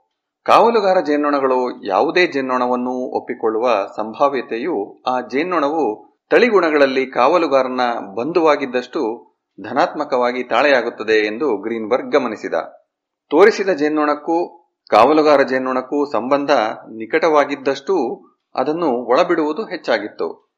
ಇದು ಈ ಹಿಂದೆ ಪರಿಚಯವಿಲ್ಲದಿದ್ದ ಬಂಧುವಿನ ಗುರುತಿನ ಪತ್ತೆಯ ಮೊತ್ತ ಮೊದಲ ಸ್ಪಷ್ಟ ಉದಾಹರಣೆಯಾಯಿತು. ಈ ಶೋಧ ಆನಂತರ ಬೇರೆ ಪ್ರಾಣಿಗಳು, ಸಸ್ಯಗಳು ಹಾಗೂ ಸೂಕ್ಷ್ಮ ಜೀವಿಗಳಲ್ಲಿಯೂ ಇಂತಹ ಬಂಧು ಪತ್ತೆಯ ಸಾಮರ್ಥ್ಯವಿರಬಹುದೇ ಎನ್ನುವ ಶೋಧಗಳು ಆರಂಭವಾಗುವಂತೆ ಗದ್ದಲವೆಬ್ಬಿಸಿದ್ದರಲ್ಲಿ ಅಚ್ಚರಿಯೇನಿಲ್ಲ. ಈ ಬಂಧು ಪತ್ತೆಯ ಸೋಂಕು ನನಗೂ ತಗುಲಿತ್ತು. ಸಾವಿರದ ಒಂಬೈನೂರ ಎಂಬತ್ತರ ದಶಕದ ನಡುವಿನಲ್ಲಿ ನಾನು ನನ್ನ ಜೀವನವನ್ನು ಭಾರತೀಯ ಕಾಗದದ ಕಣಜ ರೋಪಾಲಿಡಿಯಾ ಮಾರ್ಜಿನೇಟಾದ ಬದುಕಿನ ಎಲ್ಲ ಜೈವಿಕ ರಹಸ್ಯಗಳನ್ನೂ ತಿಳಿಯಲು ಮುಡಿಪಾಗಿಡಲು ನಿಶ್ಚಯಿಸಿಬಿಟ್ಟಿದ್ದೆ. ಇದೊಂದು ಅದ್ಭುತ ಪ್ರಭೇದ. ದಕ್ಷಿಣ ಭಾರತ ಪ್ರಸ್ಥಭೂಮಿಯ ಎಲ್ಲೆಡೆಯೂ ಮನುಷ್ಯರ ನಿವಾಸಗಳಿರುವಲ್ಲಿ ಓಡಾಡುವ ಕೀಟ ಇದು. ನಾವು ಈ ಕಣಜವನ್ನು ಅದರ ಸಹಜ ನೆಲೆಯಲ್ಲಿಯೂ ಪ್ರಯೋಗಾಲಯದಲ್ಲಿಯೂ ಗಮನಿಸಲು ಬೇಕಾದ ಉಪಾಯಗಳನ್ನು ಕಂಡುಕೊಂಡಿದ್ದೆವು. ವೆಸ್ಪಿಯರಿ ಎಂದು ನಾವು ಹೆಸರಿಸಿದ್ದ ವಿವಿಧ ಅಳತೆಯ ಪಂಜರಗಳೊಳಗೆ, ಕಣಜದ ಗೂಡುಗಳೊಳಗೆ ಕೀಟಗಳು ಮೊಟ್ಟೆ, ಮರಿಗಳು ಇರುವಂತೆಯೇ ಸಾರಾಸಗಟಾಗಿ ಹೊತ್ತು ತಂದಿಟ್ಟು ಪ್ರಯೋಗಾಲಯದಲ್ಲಿ ಸಾಕುತ್ತಿದ್ದೆವು. ಈ ಕಣಜದ ಜೀವನ ಚರಿತ್ರೆಯಲ್ಲಿ ನಾವು ಗಮನ ನೀಡದೇ ಇದ್ದ ವಿಷಯವೆಂದರೆ ಈ ಬಂಧು ಪತ್ತೆಯ ಸಾಮರ್ಥ್ಯ. ಜೇನುಣಗಳನ್ನು ಗ್ರೀನ್ಬರ್ಗ್ ಸಾಕಿದ್ದ ಹಾಗೆ ನಾವು ಈ ಕಣಜಗಳನ್ನು ಸಾಕಲಾಗುತ್ತಿರಲಿಲ್ಲ. ಆದ್ದರಿಂದ ಇವು ತಮ್ಮ ಗೃಹ ಬಂಧುಗಳನ್ನು ಪ್ರತ್ಯೇಕವಾಗಿ ಗುರುತಿಸುತ್ತವೆಯೋ ಎನ್ನುವುದನ್ನು ಪರೋಕ್ಷವಾಗಿಯೇ ತಿಳಿಯಬೇಕಿತ್ತು. ಹೆಸರೇ ಹೇಳುವಂತೆ ಗೃಹ ಬಂಧುವಿನ ಪತ್ತೆ ಎಂದರೆ ಕಣಜಗಳಿಗೆ ತಮ್ಮ ಗೂಡಿನಲ್ಲಿರುವ ಕಣಜಗಳು ಹಾಗೂ ಬೇರೆ ಗೂಡಿನ ಕಣಜಗಳನ್ನು ಗುರುತಿಸುವ ಸಾಮರ್ಥ್ಯ ಇದೆಯೇ ಎನ್ನುವುದು. ಇದಕ್ಕಾಗಿ ಚೆನ್ನಾಗಿ ಗಾಳಿಯಾಡುವ ಪ್ಲಾಸ್ಟಿಕ್ ಡಬ್ಬಿಯೊಂದರಲ್ಲಿ ಮೂರು ಕಣಜಗಳನ್ನು ಇಟ್ಟು ಅವು ಒಂದಿನೊಂದರ ಜೊತೆಗೆ ಹೇಗೆ ವರ್ತಿಸುತ್ತವೆ ಎಂದು ಗಮನಿಸಿದೆವು. ಈ ಮೂರು ಕಣಜಗಳಲ್ಲಿ ಎರಡು ಒಂದೇ ಗೂಡಿಗೆ ಸೇರಿದವು, ಅಂದರೆ ಒಂದಿನೊಂದರ ಗೃಹ ಬಂಧುಗಳು. ಆದರೆ ಮೂರನೆಯ ಕಣಜ ಬೇರೊಂದು ಗೂಡಿನದ್ದು, ಅಂದರೆ ಅನ್ಯ ಗ್ರಹ ಬಂಧು ಎನ್ನಬಹುದು. ಒಂದಿನ್ನೊಂದನ್ನು ಸಮೀಪಿಸುವುದು, ಮೂಸುವುದು ಮೊದಲಾದ ಆಕ್ರಮಣಕಾರಿಯಲ್ಲದ ವರ್ತನೆಗಳಿಗೆ ನಾವು ಹೆಚ್ಚೆಚ್ಚು ಅಂಕಗಳನ್ನು ನೀಡಿದೆವು. ಅದೇ ಒಂದಿನ್ನೊಂದರ ಜೊತೆಗೆ ಸೆಣಸುವ ಹಾಗೂ ಒಂದಿನ್ನೊಂದನ್ನು ಎಳೆದಾಡುವಂತಹ ಚಟುವಟಿಕೆಗಳನ್ನು ತೋರಿದಾಗ ಕಡಿಮೆ ಅಂಕಗಳನ್ನು ನೀಡಿದೆವು. ಈ ಎಲ್ಲ ಅಂಕಗಳನ್ನು ಕೂಡಿಸಿದಾಗ ಒಂದು ಸಹನೆಯ ಸೂಚ್ಯಂಕವನ್ನು ಪ್ರತಿ ಕಣಜದ ಜೋಡಿಗೂ ಲೆಕ್ಕ ಹಾಕಬಹುದಾಗಿತ್ತು. ಹೀಗೆ ಗೃಹ ಬಂಧುಗಳ ನಡುವೆ ಹಾಗೂ ಅನ್ಯ ಗೃಹ ಬಂಧುವಿನ ನಡುವೆ ಇರುವ ಸಹನೆಯ ವರ್ತನೆಯನ್ನು ನಾವು ಅಳೆದೆವು. ಎರಡು ಗೃಹ ಬಂಧುಗಳು ಒಂದಿನೊಂದರ ಜೊತೆಗೆ, ಅನ್ಯ ಗೃಹ ಬಂಧುಗಳ ಜೊತೆಗೆ ತೋರಿದ್ದಕ್ಕಿಂತ ಹೆಚ್ಚು ಸಹನೆಯ ವರ್ತನೆಯನ್ನು ತೋರಿದ್ದರೆ ಗೃಹ ಬಂಧುವನ್ನು ಪತ್ತೆ ಮಾಡಲಾಗಿದೆ ಎಂದು ತರ್ಕಿಸಿದೆವು.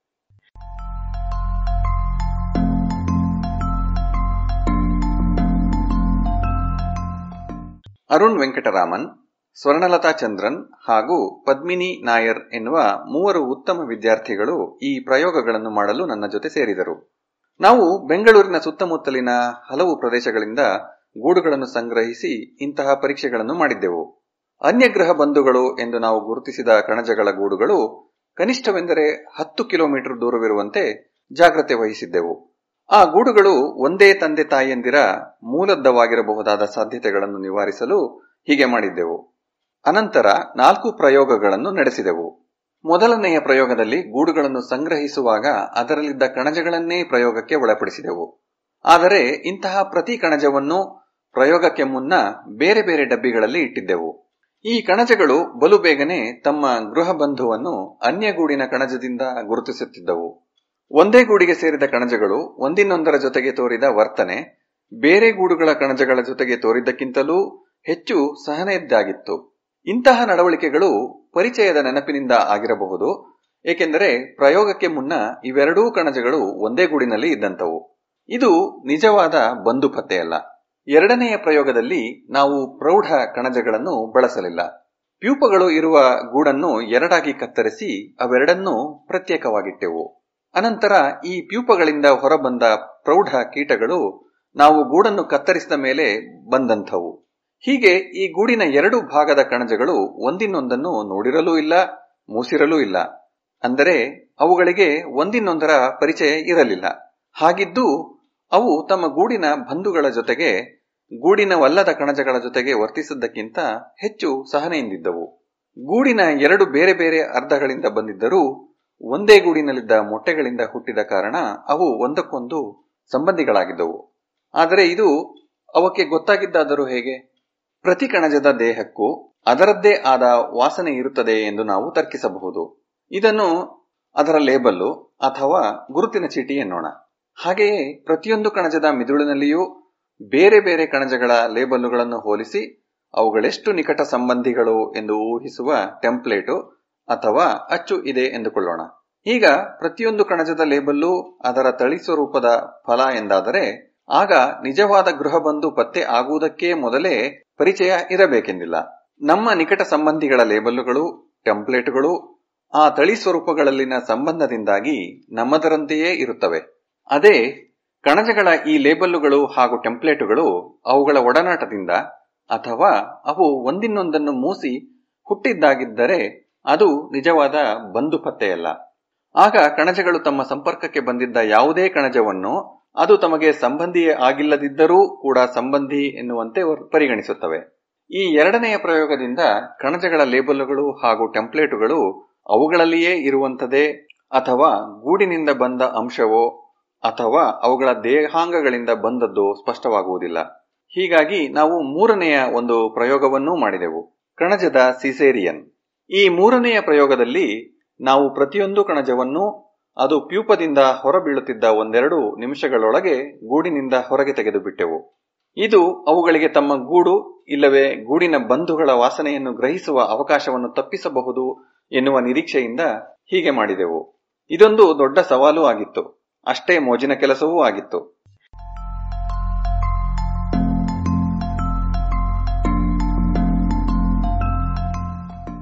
ಕಣಜಗಳು ದಿನದ ಎಲ್ಲ ವೇಳೆಯಲ್ಲಿಯೂ ಹಾಗೂ ಹಲವು ದಿನಗಳವರೆಗೆ ಪ್ಯೂಪಾದಿಂದ ಹೊರಗೆ ಬರುತ್ತಿದ್ದವು.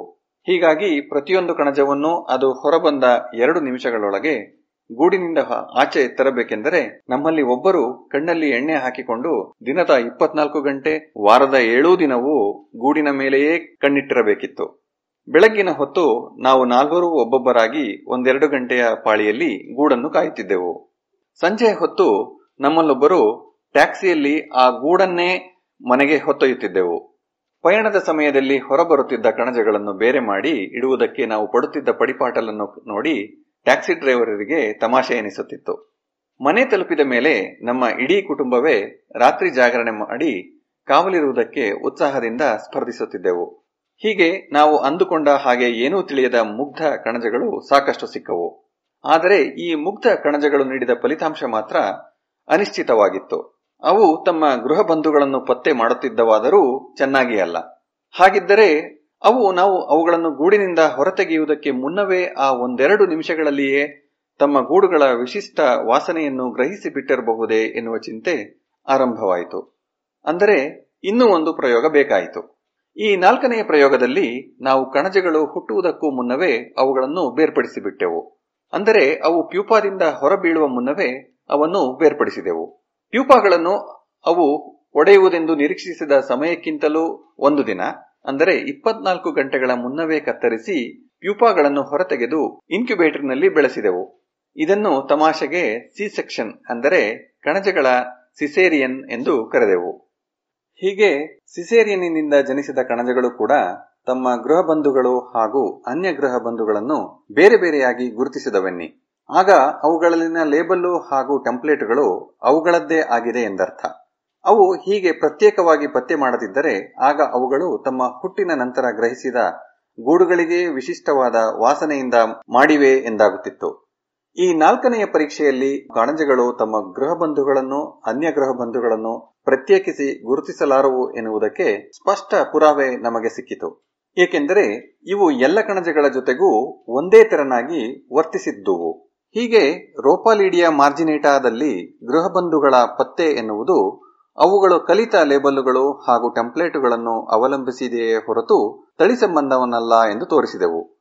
ಈ ಶೋಧವು ಬಂಧುವಿನ ಆಯ್ಕೆಯ ನಿಯಮಗಳು ಎಷ್ಟು ಪ್ರಭಾವಶಾಲಿಗಳಿರಬಹುದು ಎನ್ನುವುದರ ಮೇಲೆ ಗಾಢ ಪರಿಣಾಮವನ್ನು ಬೀರಲಿದೆ. ನೀವು ಅಂದುಕೊಂಡದ್ದು ಸರಿ. ಈ ಪ್ರಯೋಗಗಳ ವೇಳೆ ನಾವು ಬಲು ಮೋಜು ಮಾಡಿದೆವು. ನೂರಾರು ಕಣಜಗಳನ್ನು ಅವುಗಳ ಬಂಧುಗಳು ಹಾಗೂ ಬಂಧುಗಳಲ್ಲದ ಕಣಜಗಳ ಜೊತೆಗೆ ನೋಡುವುದು ಅದರಲ್ಲೂ ಪ್ಯೂಪದಿಂದ ಹೊರಬರುವ ಕಣಜಗಳಿಗಾಗಿ ರಾತ್ರಿ ಇಡೀ ಜಾಗರಣೆ ಇರುವುದು ಮೋಜಿನ ಸಂಗತಿಗಳಾಗಿದ್ದವು. ಜೊತೆಗೆ ನಮಗೆ ಬೇಕಾಗಿದ್ದುದು ಕೆಲವು ಪ್ಲಾಸ್ಟಿಕ್ ಡಬ್ಬಿಗಳು ಅಷ್ಟೇ. ಈ ಪ್ರಮುಖ ಶೋಧವನ್ನು ಮಾಡಲು ನಮಗೆ ಬೇಕಾಗಿದ್ದುದು ಇಷ್ಟು ಅಲ್ಪ ಸಾಮಗ್ರಿ ಅಷ್ಟೇ. ಜೊತೆಗೆ ನಮ್ಮ ಕುಟುಂಬದವರು, ಗೆಳೆಯರು ಈ ಕಣಜಗಳ ಬಗ್ಗೆ ಸಾಕಷ್ಟು ತಿಳಿದುಕೊಂಡರು. ಅದುವರೆಗೆ ನಾವೇಕೆ ಈ ಅಧ್ಯಯನಗಳಲ್ಲಿ ತೊಡಗಿಕೊಂಡಿದ್ದೇವೆ ಎಂಬ ಬಗ್ಗೆ ಅವರಿಗೂ ಸ್ಪಷ್ಟವಾಗಿ ಅರ್ಥವಾಯಿತು. ಈ ಭೂಮಿಯ ಮೇಲಿನ ಜೀವಿಗಳು ಎಷ್ಟು ವೈವಿಧ್ಯಮಯ ಎಂದರೆ ನಾವು ಕಣಜಗಳಲ್ಲಿ ಕಂಡುಕೊಂಡ ಸಂಗತಿಗಳೇ ಉಳಿದವುಗಳಲ್ಲಿಯೂ ಸತ್ಯವಿರಬಹುದೆಂದು ಊಹಿಸಲಾಗದು. ಬೇರೆ ಪ್ರಭೇದಗಳಲ್ಲಿಯೂ ಅದು ಬೇರೆಯೇ ಇರಬಹುದು. ತಳಿ ಸಂಬಂಧಗಳಿಗನುಗುಣವಾಗಿ ಲೇಬಲುಗಳನ್ನು, ಟೆಂಪ್ಲೇಟುಗಳನ್ನು ರೂಪಿಸಿಕೊಳ್ಳುವ ಇನ್ನೊಂದು ಪ್ರಭೇದ ಇದ್ದರೂ ಇರಬಹುದು. ಅದು ನಿಜವಾಗಿಯೂ ಬಂಧುಗಳ ಪತ್ತೆಯನ್ನು ಮಾಡುತ್ತಿರಬಹುದು. ಈ ಮಾತಿಗೆ ಪುರಾವೆಯಾಗಿ ನಡೆದ ಒಂದು ಸ್ವಾರಸ್ಯಕರ ಅಧ್ಯಯನ ಇತ್ತೀಚೆಗೆ ನನ್ನ ಗಮನಕ್ಕೆ ಬಂತು. ಕೆನಡಾದ ಟೊರೊಂಟೊ ವಿಶ್ವವಿದ್ಯಾನಿಲಯದ ಮಿಶೆಲ್ ಜೆ ಡೇನಿಯಲ್ ಮತ್ತು ಅಮೆರಿಕಾದ ಫ್ಲಾರಿಡಾ ಸ್ಟೇಟ್ ವಿಶ್ವವಿದ್ಯಾನಿಲಯದ ಎಫ್ ಹೆಲೆನ್ ರಾಡ್ ಟ್ರಿನಿಡಾಡಿನ ಗಪ್ಪಿ ಮೀನುಗಳಲ್ಲಿ ಈ ರೀತಿಯ ಬಂಧುಗಳ ಪತ್ತೆ ಕುರಿತು ಅಧ್ಯಯನ ಮಾಡಿದರು.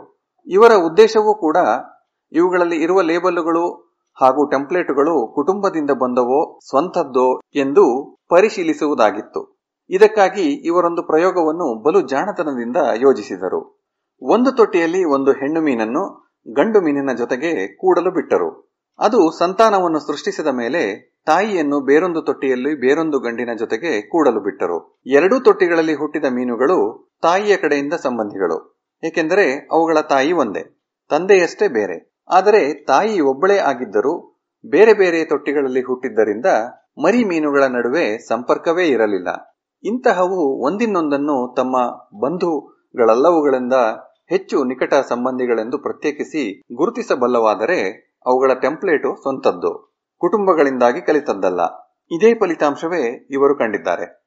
ಅಂದರೆ, ಈ ಟ್ರಿನಿಡಾಡಿನ ಗಪ್ಪಿ ಮೀನುಗಳು ನಮ್ಮ ಕಾಗದದ ಕಣಜಗಳಿಗಿಂತ ಬಲು ಭಿನ್ನ ಎಂದಾಯಿತು.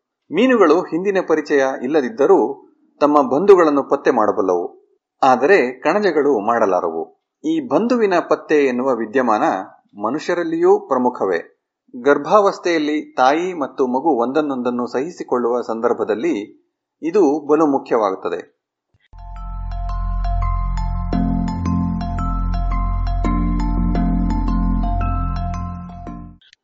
ಭೂಮಿಯ ಮೇಲಿರುವ ಜೀವಿಗಳ ವೈವಿಧ್ಯ ಅಗಾಧ. ಅದನ್ನು ಪೂರ್ಣವಾಗಿ ಅಳೆಯಲಾಗಿಲ್ಲ. ತಮ್ಮ ಪರಿಸರಗಳಲ್ಲಿ ಹೊಂದಿಕೊಂಡು ಅವು ಬದುಕಿ ಉಳಿಯುವಂತೆ ನಿಸರ್ಗ ಅವುಗಳನ್ನು ಆಯ್ಕೆ ಮಾಡಿರುವ ಅಮೋಘ ರೀತಿಗಳನ್ನು ಅರಿಯುವುದಿರಲಿ. ಒಟ್ಟಾರೆ ಜೀವಿಗಳಲ್ಲಿ ಹೆಸರು ಕೊಟ್ಟಿರುವಂತಹ ಪ್ರಭೇದಗಳು ಶೇಕಡ ಹತ್ತಕ್ಕಿಂತ ಕಡಿಮೆಯೇ ಸಾಹಸ, ಮೋಜು ಬಯಸುವ ಪ್ರಕೃತಿ ವಿಜ್ಞಾನಿಗಳಿಗೆ, ಅದರಲ್ಲೂ ಅಭಿವೃದ್ಧಿಶೀಲ ದೇಶಗಳಿಂದ ಬಂದಂತವರಿಗೆ ಪ್ರಪಂಚದ ಎಲ್ಲೆಡೆ ಅಧ್ಯಯನ ಮಾಡಲು ಇರುವ ಅವಕಾಶಗಳು ಅಪಾರ. ಮೈಖೆಲ್ ರಾಬಿನ್ಸನ್ ಹೇಳಿದ ಹಾಗೆ, ಜೀವಿ ವೈವಿಧ್ಯ ಕಡಿಮೆ ಇರುವೆಡೆ ಹತ್ತಾರು ಜೀವಿ ವಿಜ್ಞಾನಿಗಳು ಇದ್ದರೆ, ಜೀವಿ ವೈವಿಧ್ಯ ಅಪಾರವಾಗಿರುವೆಡೆ ಜೀವಿ ವಿಜ್ಞಾನಿಗಳು ಇಲ್ಲವೇ ಇಲ್ಲ ಇದು ಬದಲಾಗಲು ನಾವು ಮಾಡಬೇಕಾಗಿದ್ದುದು ಇಷ್ಟೇ. ಹಣ ಮತ್ತು ದೊಡ್ಡ ಸವಲತ್ತು ಇರುವ ಪ್ರಯೋಗಾಲಯಗಳಲ್ಲಿ ಮಾತ್ರ ವಿಜ್ಞಾನ ಸಾಧ್ಯ ಎನ್ನುವ ಮೌಢ್ಯವನ್ನು ಮೊದಲು ಕಳೆಯಬೇಕು.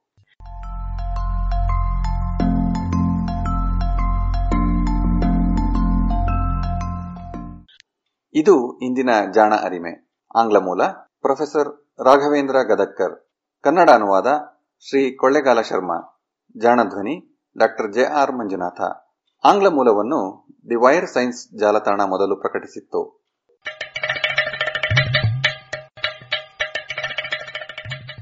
ಜಾಣ ಸುದ್ದಿಯ ಬಗ್ಗೆ ಸಲಹೆ, ಸಂದೇಹಗಳು ಇದ್ದಲ್ಲಿ ನೇರವಾಗಿ ಒಂಬತ್ತು, ಎಂಟು ಎಂಟು, ಆರು ಆರು, ನಾಲ್ಕು, ಸೊನ್ನೆ, ಮೂರು, ಎರಡು, ಎಂಟು ಈ ನಂಬರಿಗೆ ವಾಟ್ಸಪ್ ಮಾಡಿ ಇಲ್ಲವೇ ಕರೆ ಮಾಡಿ.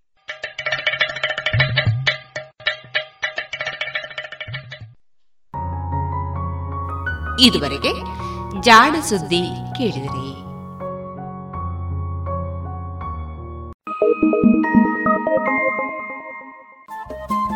ರೇಡಿಯೋ ಪಾಂಚಜನ್ಯ ತೊಂಬತ್ತು ಬಿಂದು ಎಂಟು ಎಫ್ಎಂ ಸಮುದಾಯ ಬಾನುಲಿ ಕೇಂದ್ರ ಪುತ್ತೂರು. ಇದು ಜೀವ ಜೀವದ ಸ್ವರ ಸಂಚಾರ.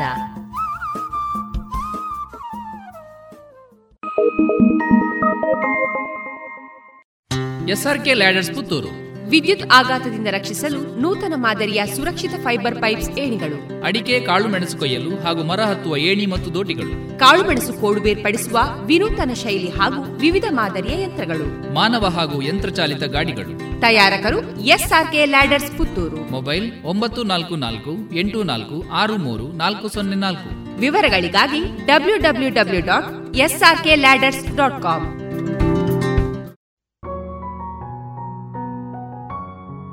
ಇನ್ನು ಮುಂದೆ ಶ್ರೀಮತಿ ಮಾಲತಿ ಎಸ್ ಎನ್ ಭಟ್ ಕಾಕುಂಜೆ ಇವರಿಂದ ಮುಕ್ತಕವನ್ನ ಕೇಳೋಣ.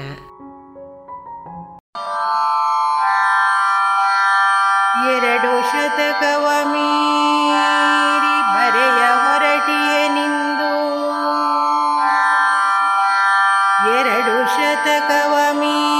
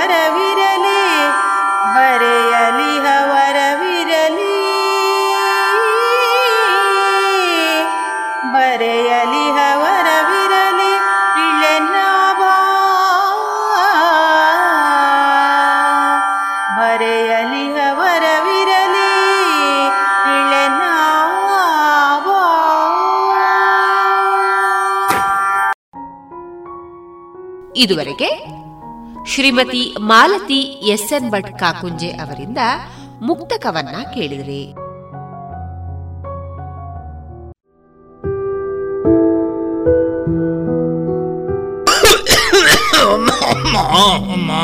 ತೆಮ್ಮ ಉಂಡಜ್ಜರೆ? ತೆಮ್ಮ ತರಬೇನೆ ಕೈಕಾರ್ಬೇನೆ ಪೂರ ಉಂಡು ಮಗ. ಅಮ್ಮ. ಮರ್ದದೆ ತೊಂಡರಾಜ್ಜರೆ? ಮರ್ದಗ ಪೂರ ದಾಯಗ ಪೊಕ್ಕಡೆ ಖರ್ಚು ಪಾಡ್ನೆ ಮಗ ಎಂಚ? ಮರ್ದಗ್ ಖರ್ಚಾಪುಂಡ ಅತ್ತ ಒಕ್ಕ ದಾದಾಜ್ಜರೆ ದಿನಕ್ಕೊಂಜಿ ಪೊಸ ಪೊಸ ರೋಗಲು ತರೆದೆರ್ಪುನಗ ಮರ್ದು ದೆತೊಂಜಿಂಡ ಎಂಚ ಅಜ್ಜರೆ ನನ್ನ ಮರ್ದಗಾಪುನ ಖರ್ಚಿದ ತರೆ ಬೆಚ್ಚ ಬುಡ್ಲೆ ತಾಯ ತರ ಬೆಚ್ಚ ಬಿಡೋಡು ಮಗ. ನಮ್ಮ ಪ್ರಧಾನ ಮಂತ್ರಿ ಜನೌಷಧಿ ಉಂಡತ ಅಜ್ಜರೆ ಅವು ಪೂರ ಇತ್ತೆ ಓಲುಂಡು ಮಗ ಈ ಪಂಪಂದು ಮತ್ತೆ ಪುತ್ತೂರುಡ ಉಂಡತ ಅಜ್ಜರೆ ಪುತ್ತೂರುಡು ಓಲಪ್ಪ. ಪುತ್ತೂರ್ದ ದರ್ಬೇಡ್ಲ? ಮಹಾಮಾಯಿ ದೇವಸ್ಥಾನದ ಕೈತಲು ಕ್ಯಾಂಪ್ಕೋ ಬಿಲ್ಡಿಂಗ್ ಇಡ್ಲ ಅಜ್ಜರೆ. ಹಿಂದೆ ಸಂಪರ್ಕಿಸಿ ಮಹಿಳಾ ವಿವಿಧೋದ್ದೇಶ ಸಹಕಾರಿ ಸಂಘದ ಕಟ್ಟಡ, ದರ್ಬೆ ಮತ್ತು ಮಹಮ್ಮಾಯಿ ದೇವಸ್ಥಾನದ ಬಳಿ ಇರುವ ಕ್ಯಾಂಪ್ಕೋ ಬಿಲ್ಡಿಂಗ್ನಲ್ಲಿ ಪ್ರಧಾನಮಂತ್ರಿ ಜನೌಷಧಿ ಕೇಂದ್ರ. ದೂರವಾಣಿ ಒಂಬತ್ತು ನಾಲ್ಕು ಎಂಟು ಮೂರು ಐದು ಒಂದು ಒಂದು ಮೂರು ಏಳು ಒಂದು.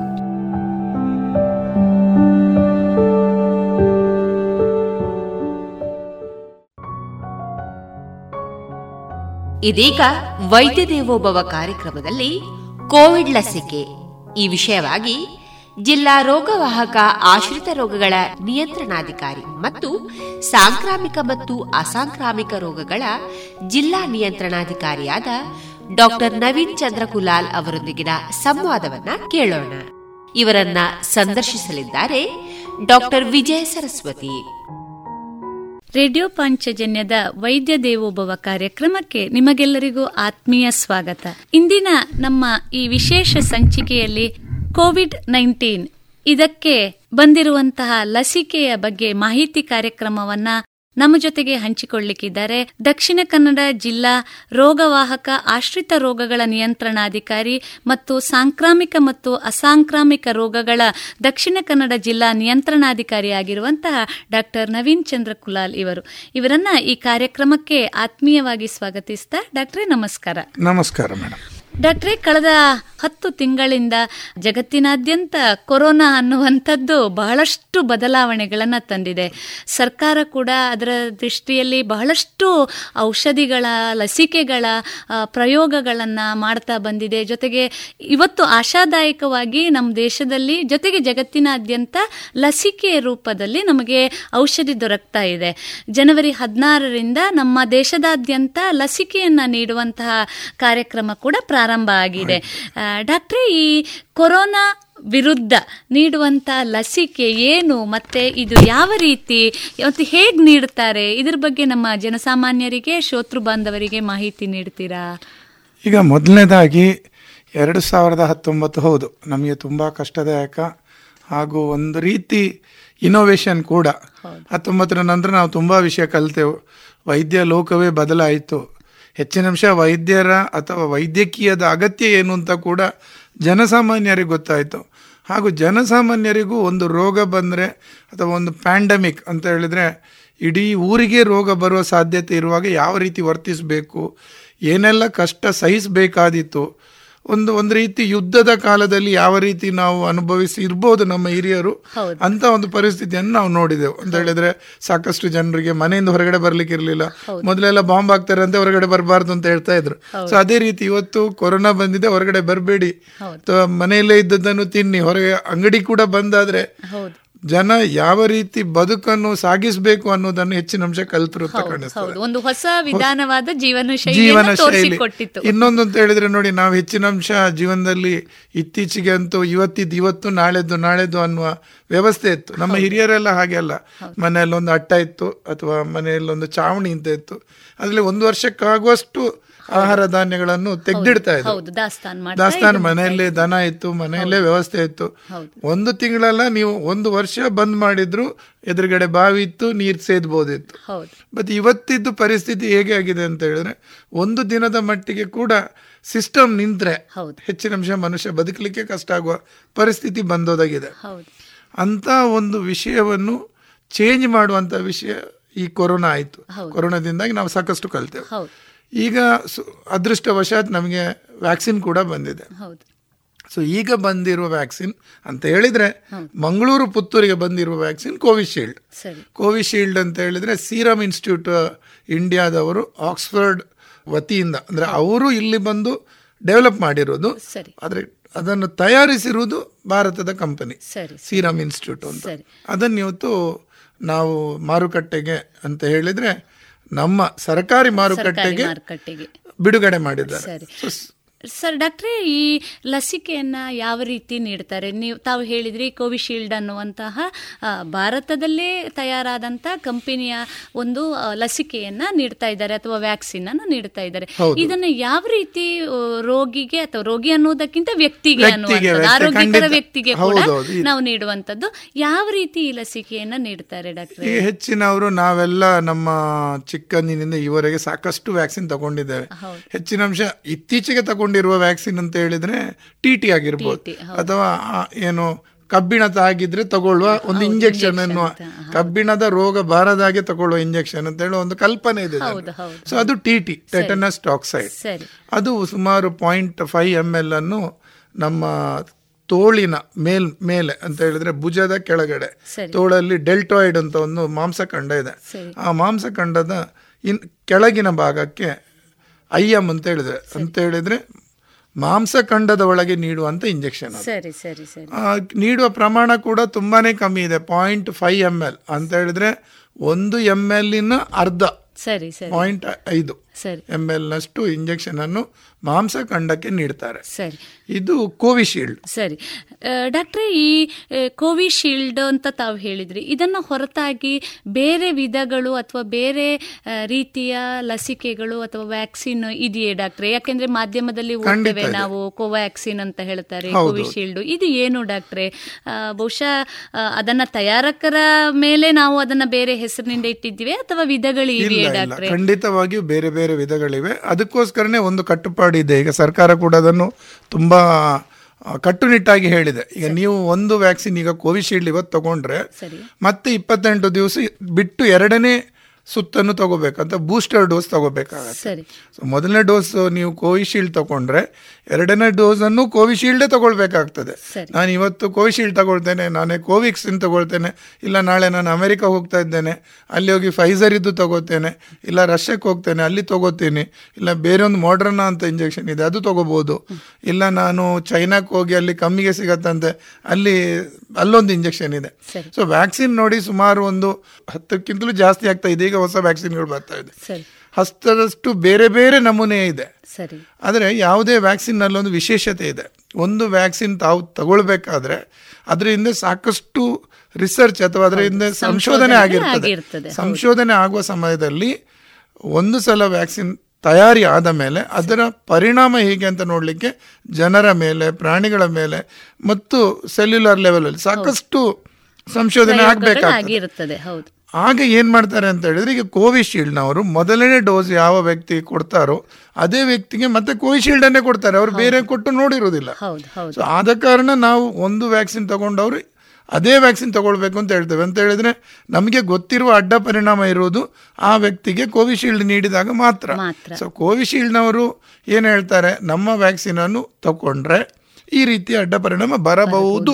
ಸರಿ ಸರಿ. ಅದೇ ರೀತಿ ಕೋವ್ಯಾಕ್ಸಿನ್ ಒಂದ್ ಒಂದಿನಿತು ಭಿನ್ನ. ಹೌದು ಹೌದು. ತುಂಬಾ ಭಿನ್ನ ಅಲ್ಲ ಒಂದಿನಿತು ಭಿನ್ನ ಸರಿ ಸರಿ. ಅಂದ್ರೆ ಕೋವ್ಯಾಕ್ಸಿನ್ ನಮ್ಮದೇ ರಾಷ್ಟ್ರದ ನಮ್ಮದೇ ಸಂಶೋಧನೆ ನಡೆಸಿ ನಮ್ಮದೇ ಸೈಂಟಿಸ್ಟ್ ಮಾಡಿರೋದು ಕೋವ್ಯಾಕ್ಸಿನ್. ಕೋವಿಶೀಲ್ಡ್ ಟೆಕ್ನಾಲಜಿ ಆಕ್ಸ್ಫರ್ಡ್ ಇದ್ದು ಮಾಡಿರೋದು ನಮ್ಮಲ್ಲಿ. ಇನ್ನೊಂದು ಸ್ವಲ್ಪ ಹೇಳೋದಿದ್ರೆ M R N A vaccines ಅಂತ ಹೇಳ್ತೀವಿ. ಅಂತ ಹೇಳಿದ್ರೆ ಈ ಫೈಸರ್ ಕಂಪನಿ ಏನು ನೀವು ಫಾರಿನ್ ಅಥವಾ ಅಮೆರಿಕ ಮತ್ತು ಇನ್ನಿತರ ಕೆಲವೊಂದು ರಾಷ್ಟ್ರದಲ್ಲಿ ಅದನ್ನು ಕೊಡ್ತಾ ಇದ್ದಾರೆ. ಅದು ಇನ್ನೊಂದು ತುಂಬಾನೇ ಬೇರೆ. ಅದರ ವ್ಯವಸ್ಥೆಯೇ ಬೇರೆ. ಅದು ಎಂ ಆರ್ ಎನ್ ಎ ಅಂತ ಹೇಳ್ತೀವಿ ಇನ್ನೊಂದು ಸ್ವಲ್ಪ ಜನ ಚೈನಾದ ವ್ಯಾಕ್ಸಿನ್ ಇದೆ. ಅದು ಒಂದು ರೀತಿ ಬೇರೆ. ಸೊ ಒಂದು ವ್ಯಾಕ್ಸಿನ್ ತಾವು ತಗೊಂಡ್ರೆ ಅದೇ ವ್ಯಾಕ್ಸಿನ್ ಅನ್ನು ಮತ್ತೆ ಬೂಸ್ಟರ್ ಬೂಸ್ಟರ್ ಡೋಸ್. ತಗೋಬೇಕು. ಹಾಗೂ ಪ್ರತಿಯೊಂದು ವ್ಯಾಕ್ಸಿನ್ ಅದರದ್ದೇ ಆದ ಎಫಿಕಸಿ ಲೆವೆಲ್ ಒಂದಿರ್ತದೆ ಈಗ ನಮಗೆ ಕೊಡ್ತಾ ಇರೋದು ಕೋವಿಶೀಲ್ಡ್ ಸೊ ನಾವು ಸದ್ಯಕ್ಕೆ ಕೋವಿಶೀಲ್ಡ್ ತಗೊಳ್ಳುವ ಇಲ್ಲ ನಾವೇನಾದ್ ತಾವೇನಾದ್ರೂ ಅಥವಾ ಜನರೇನಾದ್ರೂ ಅಮೆರಿಕದಲ್ಲಿದ್ದಾರಾದ್ರೆ. ಆಗ ಅವರು ಅಲ್ಲಿರುವ ವ್ಯಾಕ್ಸಿನ್ ತಗೊಳ್ಬಹುದು ತಗೊಳ್ಬಹುದು ಅದು ನಾವು ಒಟ್ಟಾರೆಯಾಗಿ ಹೇಳಬಹುದಾದ್ರೆ ಅದರ ಹೆಸರುಗಳು ಬದಲಾಗಿ ಇರಬಹುದು ಹೊರತು ಅದು ಏನು ಪರಿಣಾಮವನ್ನು ಉಂಟು ಮಾಡುತ್ತದೆ ಅದು ಅಂತೂ ಖಂಡಿತವಾಗಿ ಖಂಡಿತ, ಅದುವೇ ಅಲ್ವಾ ಡಾಕ್ಟ್ರೆ? ಬಹಳ ಸಂತೋಷ. ಡಾಕ್ಟ್ರೆ ತಾವು ಹೇಳಿದ್ರಿ ಬೂಸ್ಟರ್ ಡೋಸ್ ಅಂತ. ಒಟ್ಟು ಎಷ್ಟು ಬಾರಿ ಲಸಿಕೆಯನ್ನ ತಗೊಳ್ಬೇಕು? ಮತ್ತು ಎಷ್ಟು ದಿನದ ಅಂತರದಲ್ಲಿ ಈ ಪ್ರಥಮ ಲಸಿಕೆ ಪಡೆದ ನಂತರ ಎರಡನೇ ಏನು ಬೂಸ್ಟರ್ ಡೋಸ್ ಅಥವಾ ನಂತರದ ಲಸಿಕೆಯನ್ನ ಎಷ್ಟು ಅವಧಿಯಲ್ಲಿ ತಗೊಳ್ಬೇಕು ಡಾಕ್ಟ್ರೆ? ಈಗ ಹೆಚ್ಚಿನ ಲಸಿಕೆಯಲ್ಲಿ ಈ ರೀತಿಯ ಒಂದು ವ್ಯವಸ್ಥೆ ಇದೆ. ನೀವು ನೋಡ್ತಾ ಇರ್ಬೋದು ಮಕ್ಕಳಿರುವಾಗ ಹುಟ್ಟಿದ ತಕ್ಷಣ ಒಂದೂವರೆ ತಿಂಗಳು ಎರಡೂವರೆ ತಿಂಗಳು ಮೂರುವರೆ ತಿಂಗಳು ಮತ್ತೆ ಡಿ ಪಿ ಟಿ ಕೊಡ್ತಾ ಇರ್ತಾರೆ. ಅದೇ ರೀತಿ ಈ ಏನಿದೆ ಈಗ ಕೋವಿಶೀಲ್ಡ್. ಈಗ ನಾವು ಮಾತಾಡ್ತಾ ಇರೋದು ಕೋವಿಶೀಲ್ಡ್, ನಮ್ಮಲ್ಲಿ ಇರ್- ಇರುವುದೀಗ ಅದೇ. ಕೋವಿಶೀಲ್ಡ್, ಅನ್ನು ನೀವು ಇವತ್ತು ತಗೊಂಡ್ರೆ ಇವತ್ತಿನಿಂದ ಇಪ್ಪತ್ತೆಂಟು ದಿವಸ ನಾಲ್ಕು ವಾರದ ನಂತರ ಎರಡನೇ ಬೂಸ್ಟರ್ ಡೋಸ್ ಅಥವಾ ಎರಡನೇ ಡೋಸ್ ಅನ್ನು ನೀಡ್ತೇವೆ. ಮೊದಲ ಡೋಸ್ ಇವತ್ತು ಇಪ್ಪತ್ತೆಂಟು ದಿವಸ ಬಿಟ್ಟು ಎರಡನೇ ಡೋಸ್. ಸರಿ. ಈ ಇಪ್ಪತ್ತೆಂಟು ದಿವಸದ ಅಂತರ ಏನಿದೆ? ಇದು ಕೋವಿಶೀಲ್ಡ್ಗೆ. ಕೋವ್ಯಾಕ್ಸಿನ್ಗೂ ಸಾಧಾರಣ ಅಷ್ಟೇ ಇಟ್ಕೊಂಡಿದ್ದಾರೆ. ಅಂತ ಹೇಳಿ ಈಗ ಫೈಸರ್ಗೆ ಹೋದ್ರೆ ಅದೊಂದು ಒಂದಿನಿತು ಭಿನ್ನ ಆಗಿರ್ಬೋದು. ಮತ್ತೆ ನೀವು ಏನೀಗ ಮಿಡ್ಲ್ ಈಸ್ಟ್ ಅಥವಾ ನಮ್ಮವರು ನಮಗೂ ಈ ಭಾರತ ದೇಶದವರಿಗೂ ಅಥವಾ ಅದು ಸೌತ್ ಇಂಡಿಯಾದವರಿಗೂ ನಮ್ಮ ದುಬೈಗೂ ತುಂಬಾ ಹತ್ತಿರದ ಕನೆಕ್ಷನ್ ಹೆಚ್ಚು ನಮ್ಮಲ್ಲಿ ಒಂದು ಹತ್ತು ಮನೆಯಲ್ಲಿ ಒಬ್ಬ ಆದ್ರೂ ದುಬೈಯಲ್ಲಿ ಇರ್ತಾನೆ. ಸೊ ದುಬೈಯಲ್ಲಿ ಏನು ಕೊಟ್ಟಿದ್ದಾರೆ ಅದು ಒಂದು ಇನ್ನಿತ್ತು ಬಿಡ್ನ ಅಲ್ಲಿಯವರು ಅಲ್ಲಿ ಇದ್ರೆ ನಮ್ಮವರು ಅವರು ಅಲ್ಲಿ ಇರುವುದಾದ್ರೆ ವ್ಯಾಕ್ಸಿನೇ ತಗೋಬೇಕು. ಸರಿ. ಅದನ್ನು ಕಂಪ್ಲೀಟ್ ಮಾಡಿಬಿಟ್ಟು ಇಲ್ಲಿ ಬರ್ಬೇಕು. ಸರಿ ಸರಿ. ಇಲ್ಲಿ ತಗೋದಿದ್ರೆ ಅಲ್ಲಿಂದ ಇಲ್ಲಿ ಬಂದಿದ್ದು ಮತ್ತೆ ಅಲ್ಲಿ ಹೋಗುದಿದ್ರೆ. ಇಲ್ಲಿದ್ದು ವ್ಯಾಕ್ಸಿನ್ ಮುಗಿದ ನಂತರವೇ ಅಲ್ಲಿ ಹೋಗ್ಬೇಕು. ಸೊ ಒಟ್ಟಾರೆಯಾಗಿ ಹೇಳೋದಾದ್ರೆ ಈ ಲಸಿಕೆ ತನ್ನ ಸಂಪೂರ್ಣ ಅವಧಿಯನ್ನ ಎರಡು ಇದರಲ್ಲಿ ಕಂಪ್ಲೀಟ್ ಮಾಡಿ ಅಥವಾ ಸಂಪೂರ್ಣ ಆಗುತ್ತದೆ ಲಸಿಕೆ ಒಂದ್- ನೀಡುವಂತ ಒಂದು ಅದು ಇನ್ನೊಂದು ಅಂತ ಹೇಳಿದ್ರೆ ನೀವು ಲಸಿಕೆ ತಕೊಂಡ ಕೂಡಲೇ ನಾನು ರೋಗ ಮುಕ್ತ ಆಗ್ತೇನೆ ಅಂತ ಹೇಳಲಿಕ್ಕೆ ಆಗುದಿಲ್ಲ. ಲಸಿಕೆ ಅಂದ್ರೆ ಅದು ಏನೋ ಜನ ಹೇಳ್ತಾ ಇದ್ರು ರಾಮಬಾಣ ಬಂದಿದೆ. ಅಥವಾ ನಾಳೆಯಿಂದ ಕೊರೋನಾವೇ ಇರುವುದಿಲ್ಲ. ಆ ರೀತಿ ಇಲ್ಲ. ಕೊರೋನಾ ನೀವು ಲಸಿಕೆ ತಕೊಳ್ಳಿ. ತಕೊಂಡ್ರೆ ಏನಾಗತ್ತೆ ಅಂತ ಹೇಳಿದ್ರೆ ತಮ್ಮಲ್ಲಿರುವ ರೋಗ ನಿರೋಧಕ ಶಕ್ತಿ ಏನಿದೆ ಆ ಆ ಒಂದು ರೋಗಕ್ಕೆ ಸರಿ. ಅದು ತುಂಬಾನೇ ಜಾಸ್ತಿ ಆಗ್ತದೆ. ನೋಡಿ ಮನುಷ್ಯ ದೇಹ ತುಂಬಾನೇ ಒಂದು ಅದ್ಭುತವಾದ ವ್ಯವಸ್ಥೆ. ಒಂದು ಸಲ ಒಂದು ರೋಗ ಬಂದ್ರೆ ಅದು ಗುರುತಿಸಿಕೊಳ್ತದೆ. ಯಾವ ರೀತಿ ನಾಯಿ ಒಂದು ದಿವಸ ನಿಮ್ಮನ್ನು ಮೂಸಿ ನೋಡಿದ್ರೆ. ನಿಮ್ಮ ನಿಮ್ಮನ್ನು ನಿಮ್ಮ ವಾಸನೆಯನ್ನು ಗ್ರಹಿಸಿದ್ರೆ ಪ್ರತಿ ಸಲ ಹೋಗುವಾಗ್ಲೂ ಅದಕ್ಕೆ ನೆನಪಿರ್ತದೆ. ಇದು ಅದೇ ವ್ಯಕ್ತಿ ಅಂತ. ಅದೇ ರೀತಿ ನಮ್ಮ ದೇಹ ಏನು ಮಾಡ್ತದೆ? ಒಂದು ವೈರಸ್ ಒಂದು ಸಲ ದೇಹದೊಳಗೆ ದಾಳಿ ಇಟ್ಟರೆ ಆ ವೈರಸ್ಗೆ ಬೇಕಾದ ಪ್ರತಿರೋಧಕ ಶಕ್ತಿಯನ್ನು ಉತ್ಪತ್ತಿ ಉತ್ಪಾದಿಸಿರ್ತಾರೆ ಒಳಗೆ ಸೈನಿಕರು ತಯಾರಾಗಿರ್ತಾರೆ. ಆ ಪರ್ಟಿಕ್ಯುಲರ್ ಅವನಿಗೆ ಯಾವ ಕತ್ತಿ ಹಿಡಿಬೇಕು ಅಂತ ಯೋಚಿಸ್ತದೆ ದೊಡ್ಡ ಕತ್ತಿ ಬೇಕಾ ದಿಕ್ಕದ್ ಬೇಕಾ ಬಾಂಬ್ ಬೇಕಾ ಅಥವಾ ಅದನ್ನು ಗುರುತಿಸಿರ್ತದೆ. ಸೊ ಇಲ್ಲಿ ಏನ್ ಮಾಡ್ತವೆ ಅಂತ ಹೇಳಿದ್ರೆ ಈ ವ್ಯಾಕ್ಸಿನ್ ಕೊಡುವಾಗ ಒಂದು ಚಿಕ್ಕ ಮಟ್ಟದ ಯುದ್ಧಕ್ಕೆ ವ್ಯವಸ್ಥೆ ಮಾಡ್ತವೆ. ಹೌದು. ಆಗ ದೇಹ ಏನ್ ಮಾಡ್ತದೆ? ಕೊರೋನಾ ವೈರಸ್ಗೆ ಬೇಕಾದಂತ ಪ್ರತಿರೋಧಕ ಏನು ಅಸ್ತ್ರಗಳು ಬೇಕಿದೆ. ಅದನ್ನು ರೆಡಿ ಮಾಡಿ ಇಟ್ಕೊಳ್ತದೆ. ಸೊ ಇಲ್ಲಿ ಬೇಕಾಗಿರೋದು ಆ ವಾರ್ ಮಾಡ್ಲಿಕ್ಕೆ ಆ ವೈರಸ್ ಅನ್ನು ಕೊಲ್ಲಿಕ್ಕೆ ದೇಹದಲ್ಲಿ ಉತ್ಪಾದಿಸಲ್ಪಡುವಂತ ಪ್ರತಿರೋಧಕ ಶಕ್ತಿ ಇದನ್ನು ಲಸಿಕೆ ಕೊಡ್ತದೆ ಹೊರತು ನೀವು ರೋಗವೇ ಬರದಾಗೆ ಮಾಡ್ತದೆ ಅಂತ ಅಲ್ಲ. ನಿಮಗೆ ರೋಗ ಬಂದ್ರೆ ನಾಳೆ ಆಗ ಆ ರೋಗದಿಂದ ತೊಂದರೆ ಆಗುವ ಸಾಧ್ಯತೆ ತುಂಬಾನೇ ಕಮ್ಮಿ ಕಡಿಮೆ. ತೀವ್ರತೆಯನ್ನ ಬಹಳಷ್ಟು ತುಂಬಾ ಕಮ್ಮಿ ಮಾಡ್ತಾರೆ. ಕೆಲವೊಂದು ಹಂತದಲ್ಲಿ ಈಗ ಅದು ಪೂರ್ತಿ ದೇಹವನ್ನು ಬಾ- ಬಾಧಿಸುವುದಕ್ಕೆ ಮೊದಲೇ ಅದನ್ನು ಈ ಪ್ರತಿರೋಧಕ ಶಕ್ತಿ ನಿಲ್ಲಿಸಬಹುದು ಆಗ ನಿಮ್ಗೆ ರೋಗ ಬಂದದ್ದು ಗೊತ್ತಾಗದೇ ಇರಬಹುದು ಈಗ ಈಗಲೂ ಸಾಕಷ್ಟು ಜನರಲ್ಲಿ ಆ ರೀತಿ ವ್ಯವಸ್ಥೆ ಇದೆ. ಟೆಸ್ಟ್ ಮಾಡಿ ಹೇಳಿದ್ರೆ ಮಾತ್ರ ನಿಮಗೆ ಕೊರೋನಾ ಇದೆ ಅಂತ. ಇಲ್ಲದ್ರೆ ಅವ್ರಿಗೆ ಗೊತ್ತೇ ಇರಲಿಲ್ಲ. ಜ್ವರನೂ ಬರಲಿಲ್ಲ. ನೀವು ಒಂದು ವೇಳೆ ವ್ಯಾಕ್ಸಿನ್ ತಕೊಂಡ್ರೆ ಸೊ ಆ ವ್ಯಾಕ್ಸಿನ್ ಏನ್ ಮಾಡಬಹುದು ಅಂತ ಹೇಳಿದ್ರೆ ಒಂದೋ ತಮಗೆ ಬಾರದಾಗೆ ಅಂತ ಹೇಳಿದ್ರೆ ರೋಗಾಣು ಒಳಗೆ ಹೋಗಿರ್ತದೆ. ಆದ್ರೆ ಅದರ ಲಕ್ಷಣಗಳನ್ನು ತೋರಿಸುವುದಕ್ಕೆ ಮೊದಲು ಅದನ್ನು ನಿಯಂತ್ರಣ ಸಾಧ್ಯ ಇದೆ. ನಿಯಂತ್ರಣ ಮಾಡಬಹುದು ಇಲ್ಲದಿದ್ರೆ ಕೆಲವೊಂದಷ್ಟು ಜನರಲ್ಲಿ ರೋಗ ವ್ಯಾಪಿಸಿದೆ. ಆದರೆ ಅದರ ತೀವ್ರತೆ. ಅಂದ್ರೆ ಈಗ ಜನ ಹೋಗಿ ಹಾಸ್ಪಿಟಲ್ ಅಡ್ಮಿಟ್ ಆಗೋದು ಸೀರಿಯಸ್ ಆಗೋದು ಅದಂತೂ ಖಂಡಿತ ಕಮ್ಮಿ ಆಗುತ್ತೆ. ಸೊ ಇದನ್ನು ಜನ ಅರ್ಥ ಮಾಡಿಕೊಳ್ಳೋದು. ಲಸಿಕೆ ಅಂತ ಹೇಳಿದ ಕೂಡಲೇ ಆಯ್ತು ಇನ್ನು ನಾಳೆಯಿಂದ ಕೊರೋನಾನೇ ಇಲ್ಲ. ನಾನು ಮಾಸ್ಕ್ ತೆಗ್ದಾಕಿ ಉರುಡಿ ಸುತ್ತಾಡ್ತೀನಿ. ಜಾತ್ರೆ ಮಾಡ್ತೀನಿ ಹತ್ತಿರತ್ತು ಹತ್ತಿರ ನಿಂತ್ಕೊಂಡು ಮಾತಾಡ್ಬೋದು ಕೈ ಕುಲುಕಬಹುದು ಇಲ್ಲ. ಇಲ್ಲ. ಸರಿ ಸರಿ ಅದೇನಿದೆ ಅದು ಮುಂದುವರಿತದೆ ಆದರೆ ರೋಗ ಬರುವ ಸಾಧ್ಯತೆಗಳು ಕಮ್ಮಿ ಕಡಿಮೆ ತೀವ್ರತೆಯನ್ನು ಕಮ್ಮಿ ಬಹಳ ಉಪಯುಕ್ತವಾದಂತ ಮಾಹಿತಿಯನ್ನ ನೀಡ್ತಾ ಇದ್ದೀರಿ ಡಾಕ್ಟ್ರೆ. ಡಾಕ್ಟ್ರೆ ಈ ಎರಡು ಹಂತದ ಲಸಿಕೆಯನ್ನ ಪಡೆದುಕೊಂಡ ನಂತರ ಈ ರೋಗ ನಿರೋಧಕ ಶಕ್ತಿ ಎಷ್ಟು ದಿನಗಳಲ್ಲಿ ಒಬ್ಬ ವ್ಯಕ್ತಿಯಲ್ಲಿ ಕಾಣಿಸಿಕೊಳ್ಬಹುದು ಆ, ಇದ್ರ ಬಗ್ಗೆ ಮಾಹಿತಿಯನ್ನು ನೀಡಬಹುದೇ ಈಗ ಮೊದಲನೇದಾಗಿ ಮೊದಲ ಇಂಜೆಕ್ಷನ್ ನೀಡಿದ ತಕ್ಷಣ ಒಂದಷ್ಟು ಪ್ರತಿರೋಧಕ ಶಕ್ತಿ ಉಂಟಾಗ್ತದೆ. ಎರಡನೇ ಬೂಸ್ಟರ್ ಪಡೆದುಕೊಂಡ ನಂತರ ಇನ್ನೂ ಸ್ವಲ್ಪ ಜಾಸ್ತಿ ಆಗ್ತದೆ. ಸೊ ಮೊದಲನೇ ಡೋಸ್ ಮತ್ತೆ ಎರಡನೇ ಡೋಸ್ಗೆ ಇಪ್ಪತ್ತೆಂಟು ದಿವಸದ ಇಪ್ಪತ್ತೆಂಟು ಅಂತರ. ಇಪ್ಪತ್ತೆಂಟು ಪ್ಲಸ್ ಮತ್ತೆ ಹದಿನಾಲ್ಕು ದಿವಸ ಇನ್ನೊಂದೆರಡು ವಾರ ಬೇಕು. ಎರಡನೇ ಡೋಸ್ ಪಡೆದು ಎರಡು ವಾರದ ನಂತರ. ಸರಿ. ಸರಿ ಸುಮಾರು ನಲವತ್ತೆಂಟು ಸುಮಾರು ಆರು ವಾರಗಳು. ಆರು ವಾರಗಳ ನಂತರ ನಮ್ಮಲ್ಲಿ ಒಂದು ವ್ಯವಸ್ಥೆ ರೆಡಿ ಆಗ್ತದೆ. ಸರಿ. ಸೊ ಆರು ವಾರಗಳ ಕಾಲ ವ್ಯಾಕ್ಸಿನ್ ತಗೊಂಡ ಕೂಡಲೇ ನಾನು ಸುತ್ತಾಡ್ತೇನೆ ಅಂತ ಹೇಳುವ ವ್ಯವಸ್ಥೆ ಮಾಡ್ಕೋಬಾರ್ದು. ಸರಿ ಸರಿ. ಡಾಕ್ಟ್ರೆ, ಇನ್ನೂ ಒಂದು ಮುಖ್ಯವಾಗಿ ಈಗ ಆರಂಭಿಕ ಹಂತದಲ್ಲಿ ನಮ್ಮ ಘನವೆತ್ತ ಸರ್ಕಾರ ಇದನ್ನ ಜನಸಾಮಾನ್ಯರಿಗೆ ನೀಡುವ ಮೊದಲು ಏನು ಫ್ರಂಟ್ ಲೈನ್ ವರ್ಕರ್ಸು ಅಥವಾ ಕೋವಿಡ್ ವಾರಿಯರ್ಸ್ ಅಂತ ಯಾರು ಕರಿತಾ ಇದ್ದವು? ಬಹುಶಃ ಒಂದು ದೇಹದ ಆರೋಗ್ಯ ಸ್ಥಿತಿಯನ್ನು ಅತ್ಯಂತ ಸಮರ್ಥ ಸಮರ್ಪಕವಾಗಿ ಜೊತೆಗೆ ಕೊರೋನಾ ಕಾಲದಲ್ಲಿ ಅತ್ಯಂತ ಜವಾಬ್ದಾರಿಯಿಂದ ನಿರ್ವಹಣೆ ಮಾಡಿದಂತಹ ಆ ಫ್ರಂಟ್ ಲೈನ್ ವಾರಿಯರ್ಸ್ ಏನು ಕರಿತೇವೆ ಅವರಿಗೆ ನೀಡ್ತಾ ಇದ್ದಾರೆ. ಈಗ ಈ ಆರಂಭಿಕ ಹಂತದಲ್ಲಿ ಸರ್ಕಾರ ಇದನ್ನು ಯಾರಿಗೆಲ್ಲ ನೀಡ್ತಾ ಇದೆ ಡಾಕ್ಟ್ರೇ? ಈಗ ಮೊದಲನೇದಾಗಿ ಮೊದಲು ನೋಡಿ ಅದು ಪ್ರತಿಯೊಂದು ವಿಷಯವು ಸರ್ಕಾರ ಅಥವಾ ಆ ಸಿಸ್ಟಮ್ ಸರ್ಕಾರ ಅನ್ನೋದಕ್ಕಿಂತಲೂ ಸಿಸ್ಟಮ್. ಆ ಸಿಸ್ಟಮ್ ಆಡಳಿತ ಯಂತ್ರ ಅದು ಮತ್ತೆ ಮತ್ತೆ ಚೇಂಜ್ ಮಾಡ್ತಾ ಇರ್ತದೆ. ಮೊದಲಿಗೆ ಏನು ಹೇಳಿತ್ತು ಅಂತ ಹೇಳಿದ್ರೆ ಯಾರೆಲ್ಲ ಹಾಸ್ಪಿಟ್ಲಲ್ಲಿರುವ ಇರುವ ಡಾಕ್ಟರ್ಸ್ ಇರ್ತಾರೆ ಹಾಗೂ ದಾದಿಯರು ಇರ್ತಾರೆ ಅವರಿಗೆ ನೀಡಬೇಕು ಅಂತ. ಆಮೇಲೆ ಒಂದು ಸ್ವಲ್ಪ ಮುಂದುವರಿದನು. ದಾದಿಯರು ಮಾತ್ರ ಅಲ್ಲ ಅಲ್ಲಿ ಕ್ಲೀನ್ ಮಾಡುವಂತ ಯಾರು ಆಯಾಗಳಿರ್ತಾರೆ ಅವರಿಗೂ ನೀಡಬೇಕಾಗತ್ತೆ. ಮತ್ತೆ ಮುಂದುವರಿದು ನಾಳೆ ಆಂಬ್ಯುಲೆನ್ಸ್ ಅಲ್ಲಿ ಡ್ರೈವರ್ ಇರ್ತಾರೆ ಅವರಿಗೆ ನೀಡಬೇಕು. ಇನ್ನೂ ಮುಂದುವರಿದು ಇಲ್ಲ ಅಲ್ಲಿ ಹೊರಗಡೆ ಕೂತ ರಿಸೆಪ್ಷನಿಸ್ಟ್ ಅವಳು ಕೂಡ ಮುಟ್ತಾಳೆ ರೋಗಿಗೆಯನ್ನು. ರೋಗಿಯಲ್ಲಿ ಮಾತಾಡಿಸ್ತಾರೆ ಹತ್ತಿರ ಇರ್ತಾಳೆ. ಅವರು ಹಿಡಿದ ವಸ್ತುಗಳನ್ನು ಹಿಡಿತಾರೆ ಸೊ ಅವರಿಗೂ ಕೊಡಬೇಕು ಅಂದ್ರೆ. ಆದ ಇಷ್ಟಾದ್ಮೇಲೆ ಹೇಳಿತು ಇಲ್ಲ.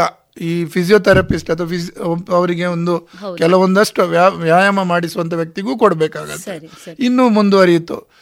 ಹಾಗಾದ್ರೆ ಉಳಿದ ವ್ಯವಸ್ಥೆಯ ವೈದ್ಯರು ಇರ್ತಾರೆ. ಈಗ ಅಂತ ಹೇಳಿದ್ರೆ ಹೋಮಿಯೋಪತಿ ವೈದ್ಯರು ಇರ್ಬೋದು ಯುನಾನಿ ವೈದ್ಯರು ಇರ್ಬೋದು ಆಯುರ್ವೇದಿ ವೈದ್ಯರು ಇರ್ಬೋದು. ಅಂದ್ರೆ ಆಯುಷ್ ಒಟ್ಟಾರೆ.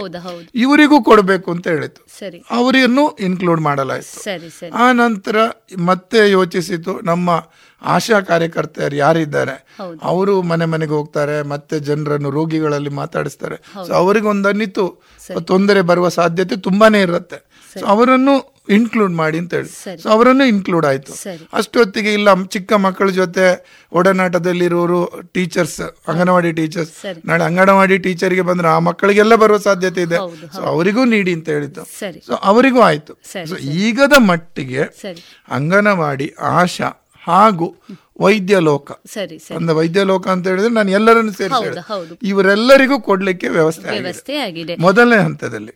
ಎರಡನೇ ಹಂತ ಅಂತ ಬರ್ತದೆ. ಇದೀಗ ಮುಗಿದ ನಂತರ ಈಗ ಫಾರ್ ಎಕ್ಸಾಂಪಲ್ ದಕ್ಷಿಣ ಕನ್ನಡದಲ್ಲಿ ನಮ್ಮಲ್ಲಿ ಒಂದು ನಲವತ್ತೆಂಟು ಸಾವಿರದಷ್ಟು ಜನ ಇದ್ದೇವೆ ನಾವು. ಈ ಇಷ್ಟು ಹೇಳಿದ ಜನರು. ಇಪ್ಪತ್ತೆರಡುವರೆ ಲಕ್ಷದಲ್ಲಿ ಇಷ್ಟು ಜನ ನಾನು ಹೇಳಿದ ಜನರು. ಏನು ಆರೋಗ್ಯ ಸೇವೆಯಲ್ಲಿ ಒಂದಲ್ಲ ಒಂದು ರೀತಿಯಲ್ಲಿ ತೊಡಗಿಸಿಕೊಂಡವರು. ಕರೆಕ್ಟ್ ಆಗಿ. ಆ ನಂತರ ಎರಡನೇ ಹಂತ ಬರ್ತದೆ ಈ ಫ್ರಂಟ್ ಲೈನ್ ವಾರಿಯರ್ಸ್ ಅಂತ ಹೇಳಿದ್ರೆ ಈ ಯಾರು ಈ ಪೊಲೀಸ್ ಇರ್ಬೋದು ಅಥವಾ ಈ ಕೆಲವೊಂದಷ್ಟು ಪೌರ ಕಾರ್ಮಿಕರು ಅಂತ ಹೇಳಿ ಯಾರೆಲ್ಲ ನಮ್ಮ ಕಸ ಸತಿಗಿದ್ದಾರೆ. ಅಂತವ್ರು. ಅವರು ತುಂಬಾ ರಿಸ್ಕ್ ತಗೋತಾರೆ. ಆ ನಂತರ ಒಂದಷ್ಟು ಟೀಚರ್ಸ್. ಇವರೆಲ್ಲ ಎರಡನೇ ಹಂತಕ್ಕೆ ಬರ್ತಾರೆ. ಬಹುಶಃ ಸರ್ಕಾರಿ ಲೆವೆಲ್ನಲ್ಲಿ ಕೆಲಸ ಮಾಡೋ ಕೆಲಸ ಮಾಡ್ತಾ ಅಧಿಕಾರಿಗಳು ಕೂಡ ಇರಬಹುದು ಅಲ್ಲಿ. ಕೆಲಸ ಮಾಡುವವರಲ್ಲಿ ಜಾಸ್ತಿ ಜನರೊಟ್ಟಿಗೆ.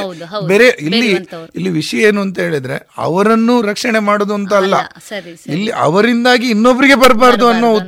ಉತ್ತಮ ಉದ್ದೇಶ. ಈಗ ಕೆಲವೊಂದಷ್ಟು ಜನರು ಕೇಳ್ತಾ ಇದ್ರು ಅದ್ಯಾಕಪ್ಪ ನೀವೆಲ್ಲ ಕಲ್ತವರಿಗೆ ಜಾಬ್ ಅಲ್ಲಿ ಇರೋರಿಗೆ ಮೊದಲು ಯಾಕೆ ಕೊಡ್ಬೇಕು.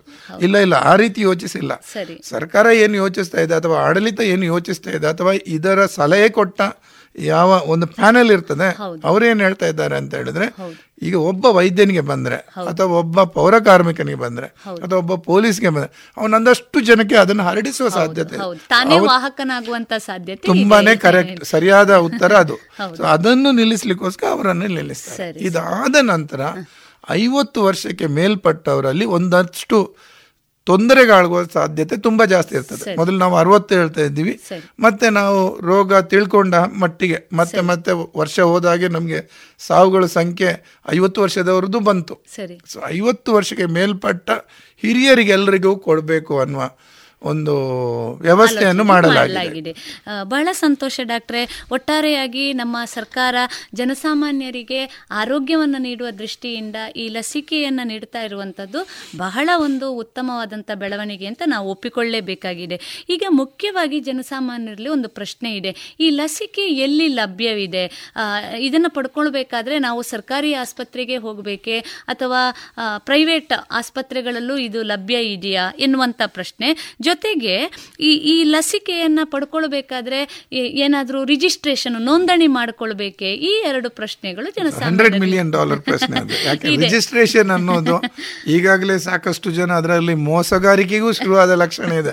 ಒಂದಷ್ಟು ವೆಬ್ಸೈಟ್ಗಳು ಇದರಲ್ಲಿ ರಿಜಿಸ್ಟರ್ ಮಾಡಿ ನಿಮಗೆ ವ್ಯಾಕ್ಸಿನ್ ಕೊಡಿ. ನೋಡಿ ಅದೇ ಅಂತ ಯಾವುದೇ ವ್ಯವಸ್ಥೆ ಇಲ್ಲ. ಈಗಿನ ಮಟ್ಟಿಗೆ ನಾವು ಕೇವಲ ವೈದ್ಯ ಲೋಕಕ್ಕೆ ಸಂಬಂಧಪಟ್ಟವರಿಗೆ ಕೊಡ್ತಾ ಇದ್ದೇವೆ. ಸೊ ಅವರ ಹೆಸರುಗಳನ್ನು ಈಗಾಗಲೇ ಅವರವರ ಸಂಸ್ಥೆಯಿಂದ ತಗೊಂಡಲಾಗಿದೆ.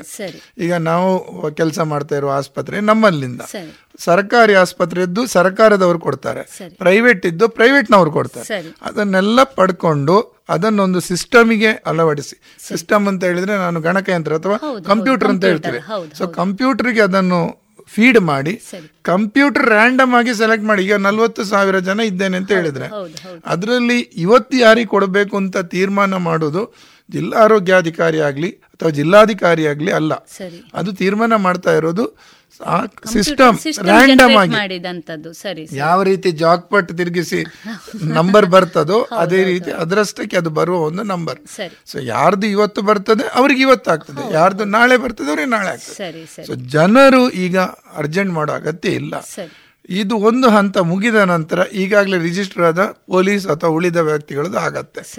ಆ ನಂತರ ಐವತ್ತು ವರ್ಷಕ್ಕೆ ಮೇಲ್ಪಟ್ಟ ವ್ಯವಸ್ಥೆ ಅಂತೂ ಸರ್ಕಾರದ ಕೈಯಲ್ಲಿ ಇದೆ ಎಲ್ಲ ಅವ್ರಿಗೆ ಗೊತ್ತಿದೆ ಅವರು.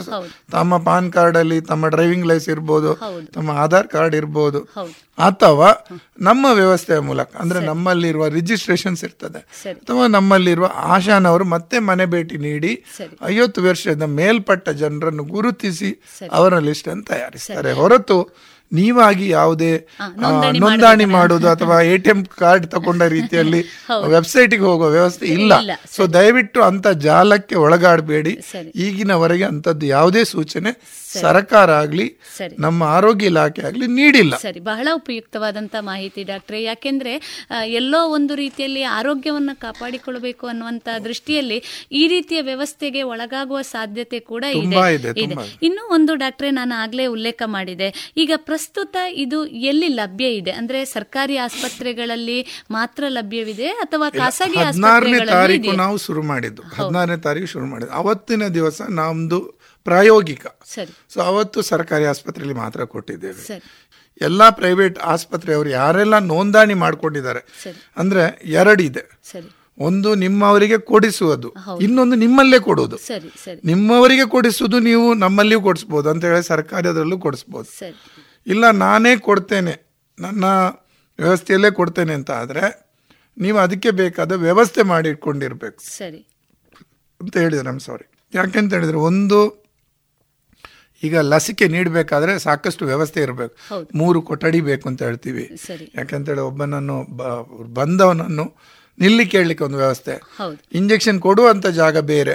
ಇಂಜೆಕ್ಷನ್ ಆದ ನಂತರ ಅವನು ಮೂವತ್ತು ನಿಮಿಷ ಕಾಯಬೇಕು. ಸರ್ಕಾರದ ಅದು ಆದೇಶ. ಮೂವತ್ತು ನಿಮಿಷ ಕಾದು ಆತನನ್ನು ನೋಡಿ ಆತ ಸರಿ ಇದ್ದಾನೆ ಅಂತ ಹೇಳಿದ ಮೇಲೆ ಕಳಿಸ್ಬೇಕು. ಸರಿ ಸರಿ. ಸೊ ಇಂಥ ವ್ಯವಸ್ಥೆ ಲಭ್ಯ ಇರುವ ಎಲ್ಲ ಪ್ರೈವೇಟ್ ವ್ಯವಸ್ಥೆಯಲ್ಲಿ ಕೊಡ್ತೇವೆ. ಅಂದ್ರೆ ಫಾರ್ ಎಕ್ಸಾಂಪಲ್ ನಿನ್ನೆ ಈಗ ಎಲ್ಲ ಮೆಡಿಕಲ್ ಕಾಲೇಜ್ಗಳು ಸರಿ. ಎಲ್ಲ ಸರ್ಕಾರಿ ಅಲ್ಲ ಪ್ರೈವೇಟ್ ಮೆಡಿಕಲ್ ಮೆಡಿಕಲ್ ಕಾಲೇಜ್ ಅಲ್ಲೂ ಕೊಟ್ಟಿದ್ದೆ. ಕೊಟ್ಟಿದೆ. ಇನ್ನು ಮುಂದಕ್ಕೆ ಈಗ ಇವತ್ತಿಂದ ಇವತ್ತು ಸಾಕಷ್ಟು ಸಂಖ್ಯೆಯಲ್ಲಿ ಪ್ರಾಥಮಿಕ ಆರೋಗ್ಯ ಕೇಂದ್ರದಲ್ಲಿ ಕೊಡ್ತಾ ಇದ್ದೇವೆ. ಪ್ರಾಥಮಿಕ ಆರೋಗ್ಯ ಕೇಂದ್ರ ಪಿ ಎಸ್ ಸಿ ಅಲ್ಲಿ ಕೊಡ್ತೇವೆ ಇನ್ನು ಮುಂದಕ್ಕೆ ಚಿಕ್ಕ ಪುಟ್ಟ ನರ್ಸಿಂಗ್ ಹೋಮ್ ಇರ್ಬೋದು ಹಾಸ್ಪಿಟಲ್ ಇರ್ಬೋದು ಯಾರೆಲ್ಲ ಆ ರೀತಿಯ ವ್ಯವಸ್ಥೆಯನ್ನು ತೋರಿಸ್ತಾರೆ ಅಥವಾ ಅವರಲ್ಲಿ ನುರಿತ ಸಿಬ್ಬಂದಿ ಇದ್ದಾರೆ. ಸೊ ಅವರೆಲ್ಲ ಕೊಡಬಹುದು ಕೊಡುವಂತ ಬಹಳ ಸಂತೋಷ ಡಾಕ್ಟ್ರೆ. ಇನ್ನೂ ಒಂದು ಮುಖ್ಯವಾಗಿ ಡಾಕ್ಟ್ರೆ ಈಗ ತಾವು ಹೇಳಿದ್ರಿ ಜನವರಿ ಹದಿನಾರರಿಂದ ನಮ್ಮ ರಾಷ್ಟ್ರದಾದ್ಯಂತ ಈ ಅಭಿಯಾನ ಅಂತಲೇ ನಾವು ಅಂದ್ಕೊಳ್ಬಹುದು ಹೌದು, ಖಂಡಿತವಾಗಿ ಅಭಿಯಾನ ಅಂತಲೇ ಹೇಳಬೇಕು. ಈ ಪ್ರತಿ ದಿನ ಸರಾಸರಿ ಒಂದು ದಿನಕ್ಕೆ ಎಷ್ಟು ಜನರಿಗೆ ವ್ಯಾಕ್ಸಿನ್ ಅನ್ನ ನೀಡ್ತಾ ಇದ್ದಾರೆ? ಇದ್ರ ಬಗ್ಗೆ ಏನಾದರೂ ಅಂಕಿ ಅಂಶಗಳನ್ನು ನೀಡಬಹುದೇ ನಮ್ಮ ವ್ಯವಸ್ಥೆ ಏನ್ ಹೇಳ್ತದೆ ಅಂತ ಹೇಳಿದ್ರೆ ಒಂದು ಸೆಂಟರ್ ಅಲ್ಲಿ ನೂರು ಜನರವರೆಗೆ ಕೊಡ್ಬೋದು ನೂರು ಜನರವರೆಗೆ. ಮ್ಯಾಕ್ಸಿಮಮ್ ಪಾಸಿಬಲ್ ಅದು. ಸರಿ. ಸೊ ಈಗ ನಾವು ಕಳೆದ ನಿನ್ನೆ ದಿವಸ ಕೊಡುವಾಗ ಸುಮಾರು ಹದಿನಾರು ಸೆಂಟರ್ ನಮ್ಮಲ್ಲಿತ್ತು. ಸರಿ. ಅದರ ಹಿಂದಿನ ದಿವಸ ಒಂಬತ್ತಿತ್ತು. ಸೊ ಇವತ್ತು ಸುಮಾರು ಐವತ್ತು ಐವತ್ತರಕ್ಕಿಂತ ಮೇಲ್ಪಟ್ಟಿದೆ. ಸೊ ಆ ನಂಬರ್ಗೆ ಡಿಪೆಂಡ್ ಹಾಕೊಂಡು ಹೋಗತ್ತೆ. ಬಟ್ ಆದರೆ ನೆಕ್ಸ್ಟ್ ಒಂದು ವಾರದ ಒಳಗಾಗಿ ನಾವು ಆದಷ್ಟು ಜನರನ್ನು ಕವರ್ ಮಾಡ್ತೇವೆ. ಒಂದು ಸೆಂಟರ್ಗೆ ನೂರು. ಒಂದು ನಂಬರ್ ಆಫ್ ಸೆಂಟರ್ ಡಿಪೆಂಡ್ಸ್ ಹೌದು. ಬೇರೆ ಬೇರೆ ಕಾರಣದಿಂದ ಕಮ್ಮಿ ಆಗ್ಬೋದು ಹೌದು. ಜಾಸ್ತಿ ಆಗಬಹುದು ಹೌದು. ತಾವು ಆಗಲೇ ಉಲ್ಲೇಖ ಮಾಡಿದ ಹಾಗೆ ಯಾರು ಆಸಕ್ತಿಯನ್ನ ತೋರಿಸುವಂತವರ ಜೊತೆಗೆ ಸರ್ಕಾರ ನಿಯೋಜಿತವಾದಂತಹ ಸಂಘ ಸಂಸ್ಥೆಗಳು ಕೂಡ ಇದನ್ನ ಮಾಡ್ತಾ ಖಂಡಿತ ಇದೆ ಮಾಡ್ಬೋದು. ಬಹಳ ಸಂತೋಷ ಡಾಕ್ಟ್ರೆ. ಇನ್ನೂ ಒಂದು ನಮ್ಮೆಲ್ಲರನ್ನ ಕಾಡುವಂತ ಪ್ರಶ್ನೆ ಈಗ ಸರ್ಕಾರ ಹೇಳಿದಂತೆ ಬೇರೆ ಬೇರೆ ಲೆವೆಲಿನಲ್ಲಿ ಅಥವಾ ಬೇರೆ ಬೇರೆ ಹಂತದಲ್ಲಿ ಲಸಿಕೆಗಳನ್ನು ನೀಡಲಿಕ್ಕಾಗ್ತಾ ಇದೆ. ಜನಸಾಮಾನ್ಯರಿಗೆ ಈ ಲಸಿಕೆ ಯಾವಾಗ ಲಭ್ಯ ಆಗಬಹುದು ಡಾಕ್ಟ್ರೆ? ಈಗ ಮೊದಲನೇದಾಗಿ ಒಂದನೇ ಹಂತ ಮೊದಲ ಹಂತ ಮುಗಿದ ತಕ್ಷಣ ಎರಡನೇ ಹಂತ ಶುರುವಾಗುತ್ತೆ. ಸರಿ. ಸೊ ಹೆಚ್ಚಿನ ಅಂಶ ಈ ತಿಂಗಳ ಒಳಗಾಗಿ ನಮ್ಮ ಮೊದಲನೇ ಹಂತ ಮುಗಿಯುತ್ತೆ. ಸರಿ. ಮತ್ತೆ ಎರಡನೇ ಹಂತ ಶುರುವಾಗಬೇಕಂತ ಆಗ್ಬೇಕಂತ ಹೇಳಿದ್ರೆ ಆ ವ್ಯವಸ್ಥೆ ರೆಡಿ ಆಗಬೇಕು. ಸೊ ಎರಡನೇ ಹಂತ ಮತ್ತೊಂದೆರಡು ತಿಂಗಳು ಹೋಗ್ಬೋದು ಅಂದರೆ ಅದರಲ್ಲಿ ಜನ ಜಾಸ್ತಿ ಇರ್ತಾರೆ. ಸೊ ಅಲ್ಲಿಗೆ ಇದು ಜನವರಿ ಫೆಬ್ರವರಿ ಮಾರ್ಚ್ ಏಪ್ರಿಲ್ ತಿಂಗಳ ಶುರುವಿನ ಹೊತ್ತಿಗೆ ಅಥವಾ ಕೊನೆಯ ಹೊತ್ತಿಗೆ ಖಂಡಿತವಾಗಿಯೂ ಉಳಿದವರ ಲಸಿಕೆ ವ್ಯವಸ್ಥೆ ಶುರುವಾಗಬಹುದು. ಅಂತೂ ಮೇ ಒಳಗಾಗಿ ಒಂದು ಹಂತದಲ್ಲಿ ಈ ಜನಸಾಮಾನ್ಯರು ಅಂತ ಅಂತ ಹೇಳಿದ್ರೆ ಇಲ್ಲಿ ಎಲ್ಲರಲ್ಲ. ಐವತ್ತು ವರ್ಷಕ್ಕೆ ಮೇಲ್ಪಟ್ಟವರದು ಶುರು ಆಗ್ತದೆ. ಸರಿ. ಡಾಕ್ಟ್ರೆ ತಾವು ಹೇಳಿದ್ರೆ ಐವತ್ತು ವರ್ಷದ ಮೇಲ್ಪಟ್ಟವರಿಗೆ. ಈ ಲಸಿಕೆಯನ್ನು ಪಡೆದುಕೊಳ್ಳಿಕ್ಕೆ ಏನು ವರ್ಷದ ಮಿತಿ ಏನಾದರೂ ಇದೆಯೇ? ಅಂದರೆ ಮಕ್ಕಳಿಗೆ ಕೊಡಬಹುದೋ ಕೊಡಬಹುದು ಕೊಡಬಹುದೇ ಕೊಡಬಾರದೆ? ಅಥವಾ ಆರೋಗ್ಯಕರವಾಗಿದ್ದವ್ರಿಗೆ ಮಾತ್ರ ನೀಡಬೇಕೆ? ಪ್ರಾಯ ಆದವರಿಗೆ ನೀಡಬೇಕೆ? ಈ ತರದ ಪ್ರಶ್ನೆ ಹೌದೌದು. ಸಾಕಷ್ಟು ಪ್ರಶ್ನೆಗಳಿದೆ ಮೊದಲು ಅಂತ ಹೇಳಿದ್ರೆ ಮೊದಲನೇ ವಿಷಯ ಏನು ಅಂತ ಹೇಳಿದ್ರೆ ನಾವಿಲ್ಲಿ ಕೊಡ್ತಾ ಇರುವುದೇ ಯಾರು ವಲ್ನರೇಬಲ್ ಇದ್ದಾರೆ. ಅಂದ್ರೆ ಯಾರಿಗೆ ರೋಗ ಬಂದು ತೊಂದರೆ ಆಗುವ ಸಾಧ್ಯತೆ ಇದೆ ಅವರಿಗೆ ಮೊದಲು ಕೊಡಬೇಕು. ಅಂತವ್ರು ಯಾರು ಅಂತ ಹೇಳಿದ್ರೆ ಐವತ್ತು ವರ್ಷಕ್ಕೆ ಮೇಲ್ಪಟ್ಟವರು. ಸರಿ ಹಿರಿಯ ನಾಗರಿಕರು ನಾವೇನೋ ಕರಿಬಹುದು ಕರಿಬಹುದು ಸ್ವಲ್ಪ. ಹಿರಿಯ ನಾಗರಿಕರು ಅರವತ್ತು ವರ್ಷ ಆಗತ್ತೆ. ಆದ್ರೂ ಖಂಡಿತ ಐವತ್ತು ಕೊರೋನಾಕ್ಕೆ ಸಂಬಂಧಪಟ್ಟಂತೆ. ಐವತ್ತು ವರ್ಷವೇ ಹಿರಿಯ ನಾಗರಿಕರು. ಸೊ ಐವತ್ತು ವರ್ಷಕ್ಕೆ ಮೇಲ್ಪಟ್ಟವರಿಗೆ ಎಷ್ಟು ವರ್ಷದವರೆಗೂ? ಅಲ್ಲಿ ವಯಸ್ಸಿನ ಮಿತಿ ಹೇಳಿಲ್ಲ. ತೊಂಬತ್ತು ವರ್ಷದವನು ತಗೋಬಹುದು ಎಂಬತ್ತರವನು ತೆಗಿಬಹುದು ಎಪ್ಪತ್ತರವನು ತೆಗಿಬಹುದು ಅರವತ್ತರವನು ತೆಗಿಬಹುದು ಸರಿ. ಆದ್ರೆ ಮಕ್ಕಳಿಗೆ ಬಂದಾಗ ಸರಿ. ಹದಿನಾರು ವರ್ಷಕ್ಕೆ ಮೇಲ್ಪಟ್ಟವರಿಗೆ ಮಾತ್ರ ನೀಡ್ತಾ ಇದ್ದೇವೆ. ಹದಿನಾರು ವರ್ಷದಿಂದ ಕೆಳಗಿನವರಿಗೆ ನೀಡ್ತಾ ಇಲ್ಲ. ಎರಡು ಕಾರಣ. ಒಂದನೇದಾಗಿ ಹದಿನಾರು ವರ್ಷದ ಕೆಳಗಿನವರಲ್ಲಿ ಈ ರೀತಿಯ ತೊಂದರೆ ಬರುವ ಸಾಧ್ಯತೆ ತುಂಬಾನೇ ಕಮ್ಮಿ. ತುಂಬಾನೇ ಅಂತ ಹೇಳಿದ್ರೆ ಇಲ್ಲವೇ ಇಲ್ಲ. ಸರಿ. ಒಂದು ಅದಂತಾದ್ರೆ ಎರಡನೇದು ನಾವೀಗ ತುರ್ತು ಪರಿಸ್ಥಿತಿಯಲ್ಲಿ ವ್ಯಾಕ್ಸಿನ್ ಅನ್ನು ರೆಡಿ ಮಾಡಿದ್ದು. ನಾವು ಅಂತ ಹೇಳಿದ್ರೆ ಸಂಬಂಧಪಟ್ಟ ವೈಜ್ಞಾನಿಗಳು. ಸೊ ಇನ್ನೂ ಕೂಡ ಅದನ್ನು ಈ ಮಕ್ಕಳಲ್ಲಿ ಅಥವಾ ಗರ್ಭಿಣಿಯರಲ್ಲಿ ನೀಡಿ ಅಡ್ಡ ಪರಿಣಾಮದ ಬಗ್ಗೆ ಇನ್ನೂ ಕೂಡ ಸಂಶೋಧನೆ ಪ್ರಯೋಗಗಳಾಗ್ತಾ ಇದೆ. ಅಥವಾ ಅದರ ಬಗ್ಗೆ ಬೇಕಾದ ವ್ಯವಸ್ಥೆಗಳು ನಡೀತಾ ಇದೆ. ಸರಿ ಸರಿ. ಅದು ಪೂರ್ಣಗೊಂಡ ನಂತರವೇ ಕೊಡಬಹುದಾಗಿದೆ ಮತ್ತು ಈಗ ಕೊಡುವ ಸ- ಅಗತ್ಯತೆ ಇರುವುದಿಲ್ಲ. ಇದುವರೆಗೆ ಕೋವಿಡ್ ಲಸಿಕೆ. ಈ ವಿಚಾರವಾಗಿ ಡಾಕ್ಟರ್ ನವೀನ್ ಚಂದ್ರ ಕುಲಾಲ್ ಅವರೊಂದಿಗಿನ ಸಂವಾದವನ್ನ ಕೇಳಿದರೆ. ಇನ್ನು ಮುಂದುವರಿದ ಭಾಗದಲ್ಲಿ ಕೋವಿಡ್ ಲಸಿಕೆಯಿಂದಾಗುವ ಅಡ್ಡ ಪರಿಣಾಮಗಳ ಕುರಿತು ಸಂಪೂರ್ಣವಾದ ಮಾಹಿತಿಯೊಂದಿಗೆ ಮುಂದಿನ ಶನಿವಾರದ ವೈದ್ಯ ದೇವೋಭವ ಕಾರ್ಯಕ್ರಮದಲ್ಲಿ ಕೇಳೋಣ.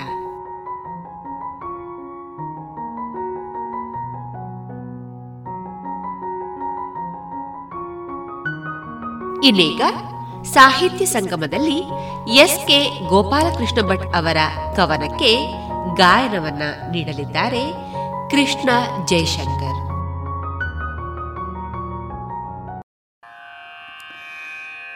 ಕಾವ್ಯ ಸರಸಿಯಲಿಂದು ಈಜಾಡು ಕವಿಯೇ ಭಾವಬಾಂಧವ್ಯದಲ್ಲಿ ಕುಣಿದಾಡು ಕವಿಯೇ ಕಾವ್ಯ ಸರಸಿಯಲಿಂದು ಈಜಾಡು ಕವಿಯೇ.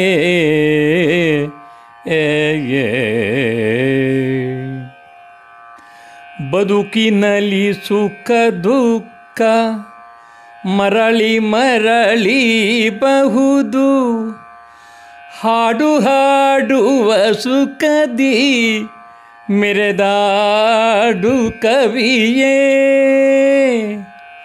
ಬದುಕಿನಲ್ಲಿ ಸುಖ ದುಃಖ ಮರಳಿ ಮರಳಿ ಬಹುದು ಹಾಡು ಹಾಡುವ ಸುಖದಿ ಮೆರೆದಾಡು ಕವಿಯೇ.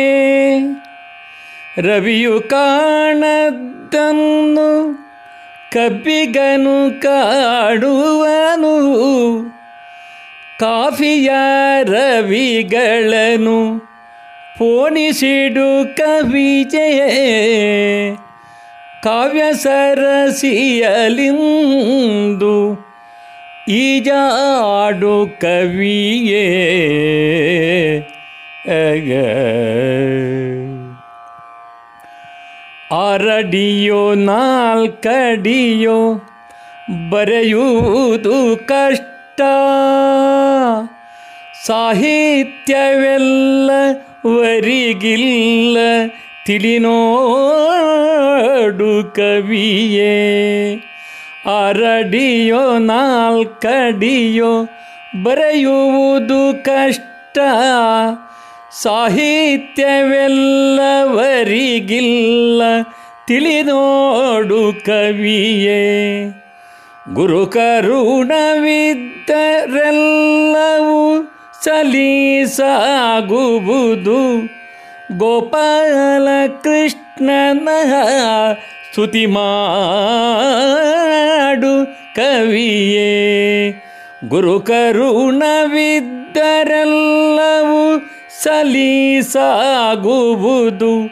ಗೋಪಾಲ ಕೃಷ್ಣನ ಸ್ತುತಿ ಮಾಡು ಕವಿಯೇ. ಕಾವ್ಯ ಸರಸಿಯಲಿಂದು ಈಜಾಡು ಕವಿಯೇ. ಭಾವಬಾಂಧವ್ಯದಲ್ಲಿ ಕುಣಿದಾಡು ಕವಿಯೇ. ಕಾವ್ಯ ಸರಸಿಯಲಿಂದು ಈಜಾಡು ಕವಿಯೇ.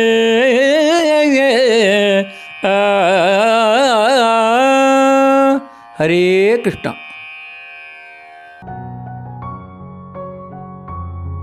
ಇನ್ನು ಮುಂದೆ ಯುವವಾಣಿ ಕಾರ್ಯಕ್ರಮದಲ್ಲಿ ಪುತ್ತೂರು ತೆಂಕಿಲ ವಿವೇಕಾನಂದ ಆಂಗ್ಲ ಮಾಧ್ಯಮ ಶಾಲಾ ವಿದ್ಯಾರ್ಥಿನಿ ವಸುಧಾ ಭಟ್ ಅವರಿಂದ ಇಂಗ್ಲಿಷ್ನಲ್ಲಿ ಗೀತೆಯನ್ನ ಕೇಳೋಣ Hello everyone, my name is Vasudha Bhatt and today I'm going to be singing Try Everything by Shakira. Oh, oh, oh, oh, oh. Oh, oh, oh, oh, oh. Oh, oh, oh, oh, oh. Oh, oh, oh, oh, oh. I messed up tonight. I lost another fight. I still mess up, but I'll just start again. I keep falling down. I keep on hitting the ground. I always get get 'em now to see what's next. Birds don't just fly, they fall down and get up. Nobody learns without getting it wrong. I won't give up, no, I won't give in till I reach the end and then I'll start again. No, I won't leave, I wanna try everything, I wanna try even though I could fail. I won't give up, no, I won't give in till I reach the end and then I'll start again. No, I won't leave, I wanna try everything, I wanna try even though I could fail. Oh, oh, oh, oh, oh, try everything, oh, oh, oh, oh, oh, try everything, oh, oh, oh, oh, oh, try everything, oh, oh, oh, oh, oh. Look how far you come, you filled your heart with love, baby, You've done enough, take a deep breath. Don't beat yourself up, don't need to run so fast. Sometimes we come last, but we did our best. I won't give up, no, I won't give in till I reach the end and then I'll start again. No, I won't leave, I wanna try everything, I wanna try even though I could fail. I'll keep on making those new mistakes. I'll keep on making them every day. Those new mistakes every day.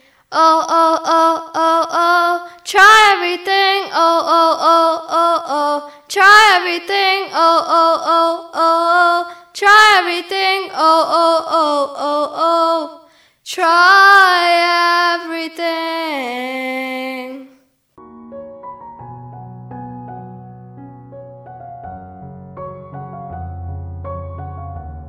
ಇನ್ನು ಮುಂದೆ ಮಧುರ ಗಾನ ಪ್ರಸಾರವಾಗಲಿದೆ Thank you.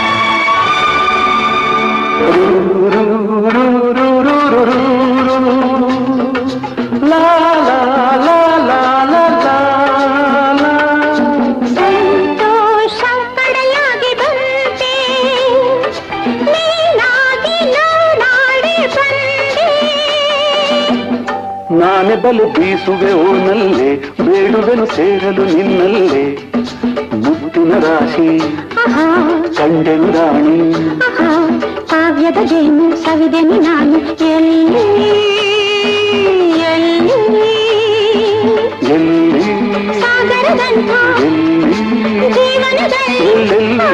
ಆನಂದ ನಿನ್ನಿಂದ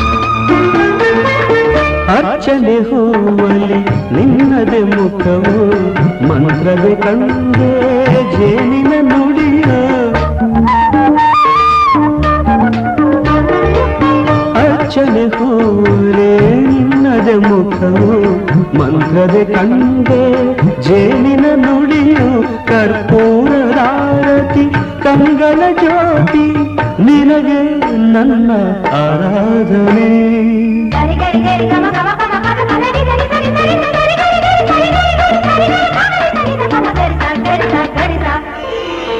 ಮಂಗಳವಾದ್ಯದ ಮಧುರಿಮಣಿ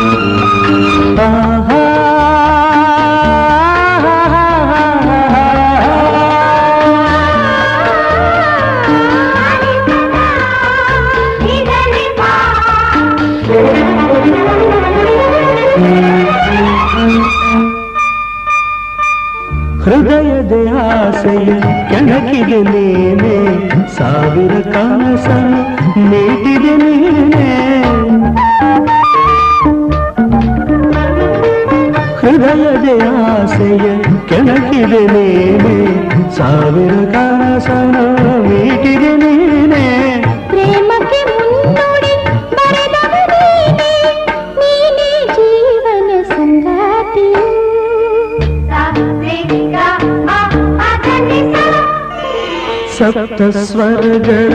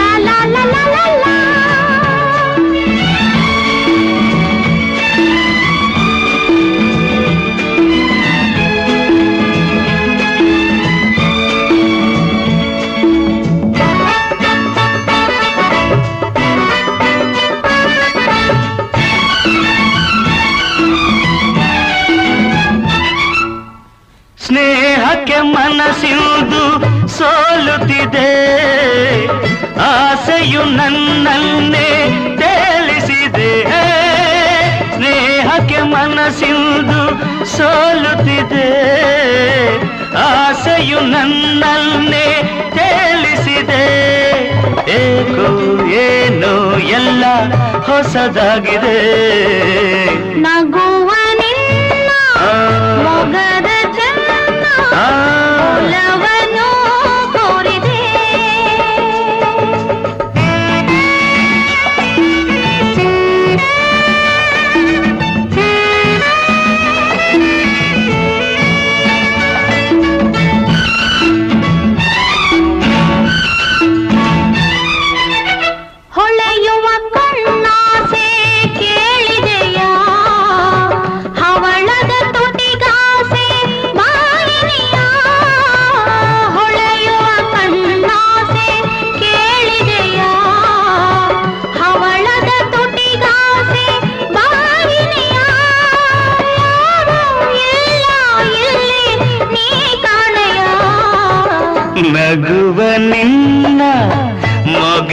ಚೆನ್ನ ಒಲವನು ಕೋರಿದೆ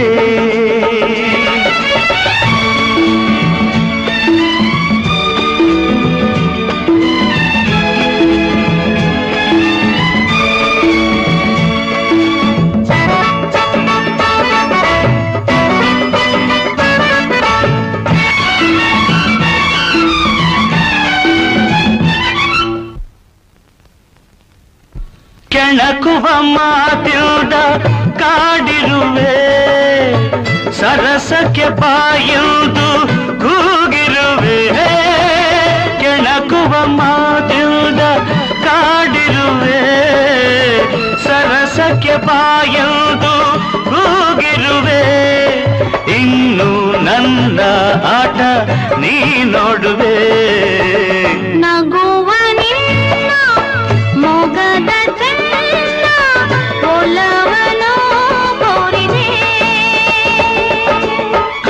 ನಿನ್ನ ಬಾಣ ಸೋಕಲು ನನ್ನ ಸೋತೆನ್ನು ಚಿನ್ನ. ಕೇಳೆ ನಗುವ ನಿನ್ನ ಚೆನ್ನ ಒಲವನು ಕೋರಿದೆ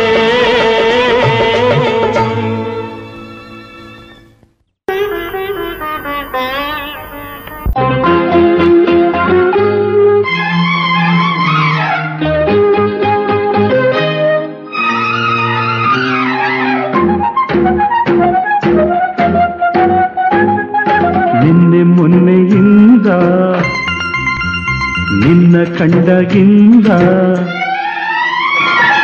ನಿನ್ನೆ ಮೊನ್ನೆಯಿಂದ, ನಿನ್ನ ಕಂಡಗಿಂದ ನನ್ನ ಮನಸ್ಸೆಲ್ಲ ನಿನದಾಗಿದೆ. ನನ್ನ ಮನಸ್ಸೆಲ್ಲ ನಿನದಾಗಿದೆ. ನಗುತ್ತಲಿ ನೀ ಬಂದೆ ನಯನದಿ, ನೀ ಕೊಂದೆ, ಸಿಹಿ ಸಿಹಿ ನೋವು ಎದೆಯಲ್ಲಿ ನೀ ತಂದೆ.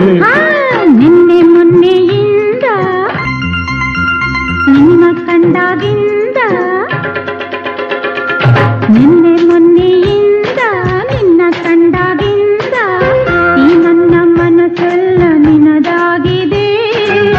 ಈ ನನ್ನ ಮನಸ್ಸೆಲ್ಲ ನಿನದಾಗಿದೆ. ನಗುತ್ತಲೇ ನೀ ಬಂದೆ ನಯನದೆ ನೀ ಕೊಂದೆ ಸಿಗಿಸಿ ಸಿಹಿ ನೋವೊಂದು ಎದೆಯಲ್ಲಿ ನೀ ತಂದೆ. ನಿನ್ನೆ ಮೊನ್ನೆಯಿಂದ, ನಿನ್ನ ಕಂಡಾಗಿಂದ, ಈ ನನ್ನ ಮನಸ್ಸೆಲ್ಲ ನಿನದಾಗಿದೆ. ಮನಸ್ಸೆಲ್ಲ ನಿನದಾಗಿದೆ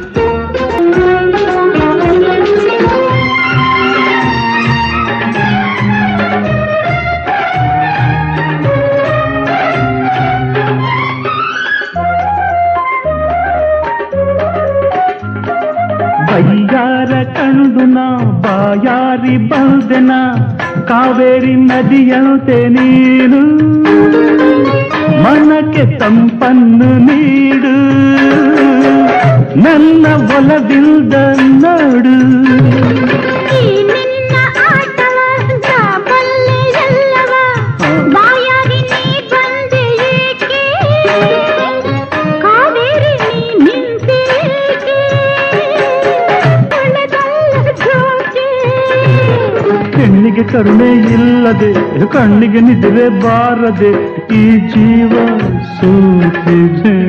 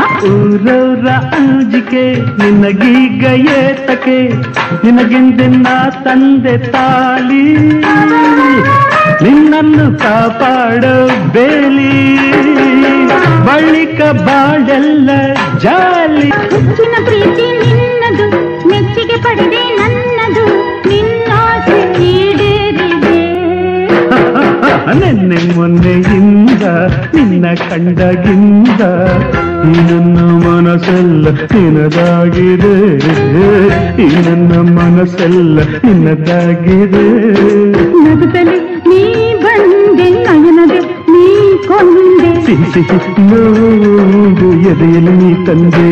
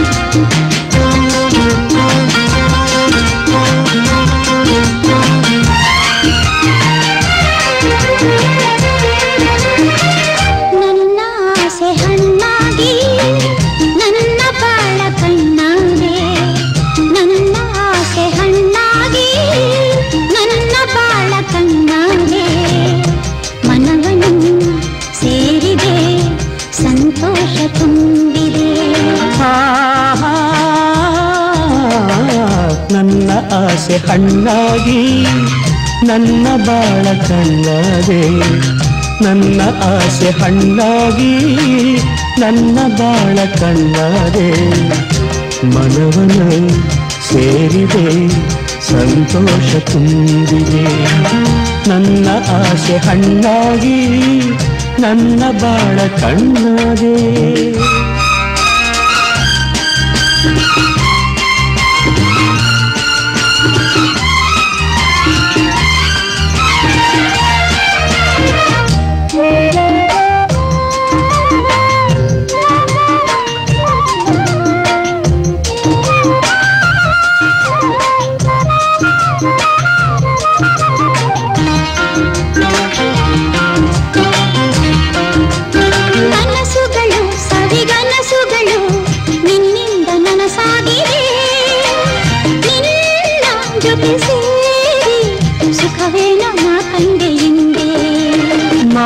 ಮಾತುಗಳು ಸರಿ ಮಾತುಗಳು ಮುತ್ತಂತೆ ಸೊಗಸಾಗಿದೆ.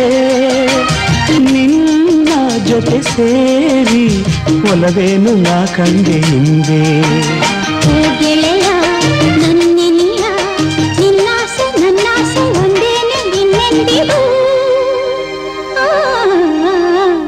ನನ್ನ ಆಸೆ ಹಣ್ಣಾಗಿ ನನ್ನ ಬಾಳ ಕಣ್ಣಾಗೆ ನನ್ನ ಆಸೆ ಹಣ್ಣಾಗಿ ನನ್ನ ಬಾಳ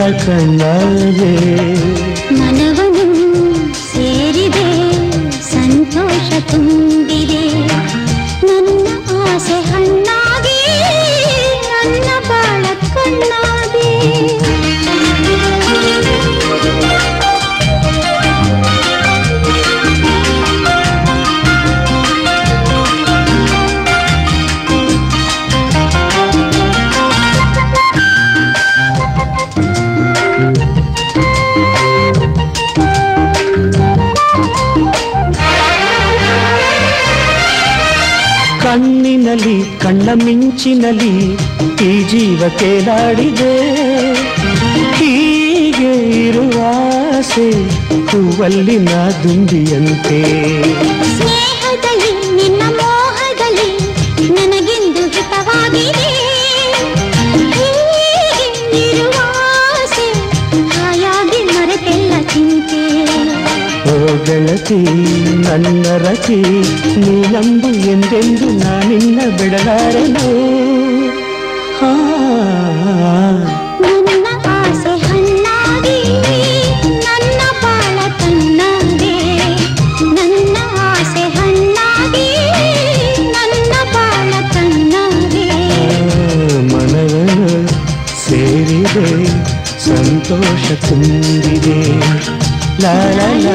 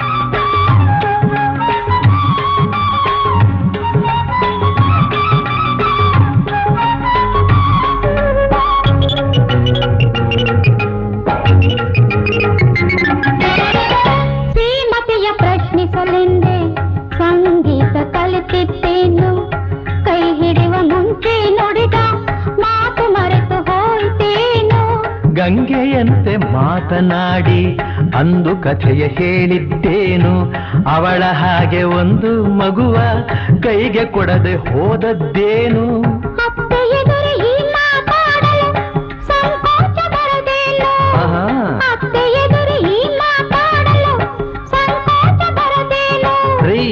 ಮೊಮ್ಮಗುವು ಬೇಕು ಎಂದ ಅಮ್ಮನಿಗಾಗೆ ಕೇಳಿದೆನು. ಮೊಮ್ಮಗುವು ಬೇಕು ಎಂದ ಅಮ್ಮನಿಗಾಗೆ ಕೇಳಿದೆನು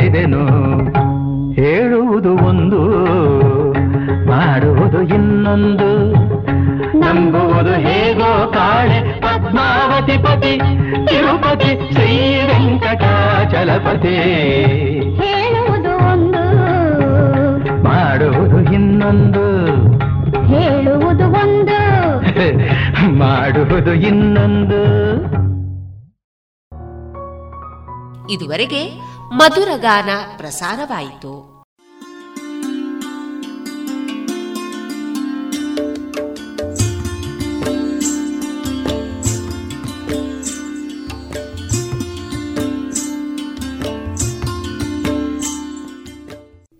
ಪಾಂಚಜನ್ಯ ಸಮುದಾಯ ಬಾನುಲಿ ಕೇಂದ್ರದಿಂದ ನಿಮ್ಮ ಕಾರ್ಯಕ್ರಮಗಳು ಪ್ರಸಾರವಾಗಬೇಕೆ?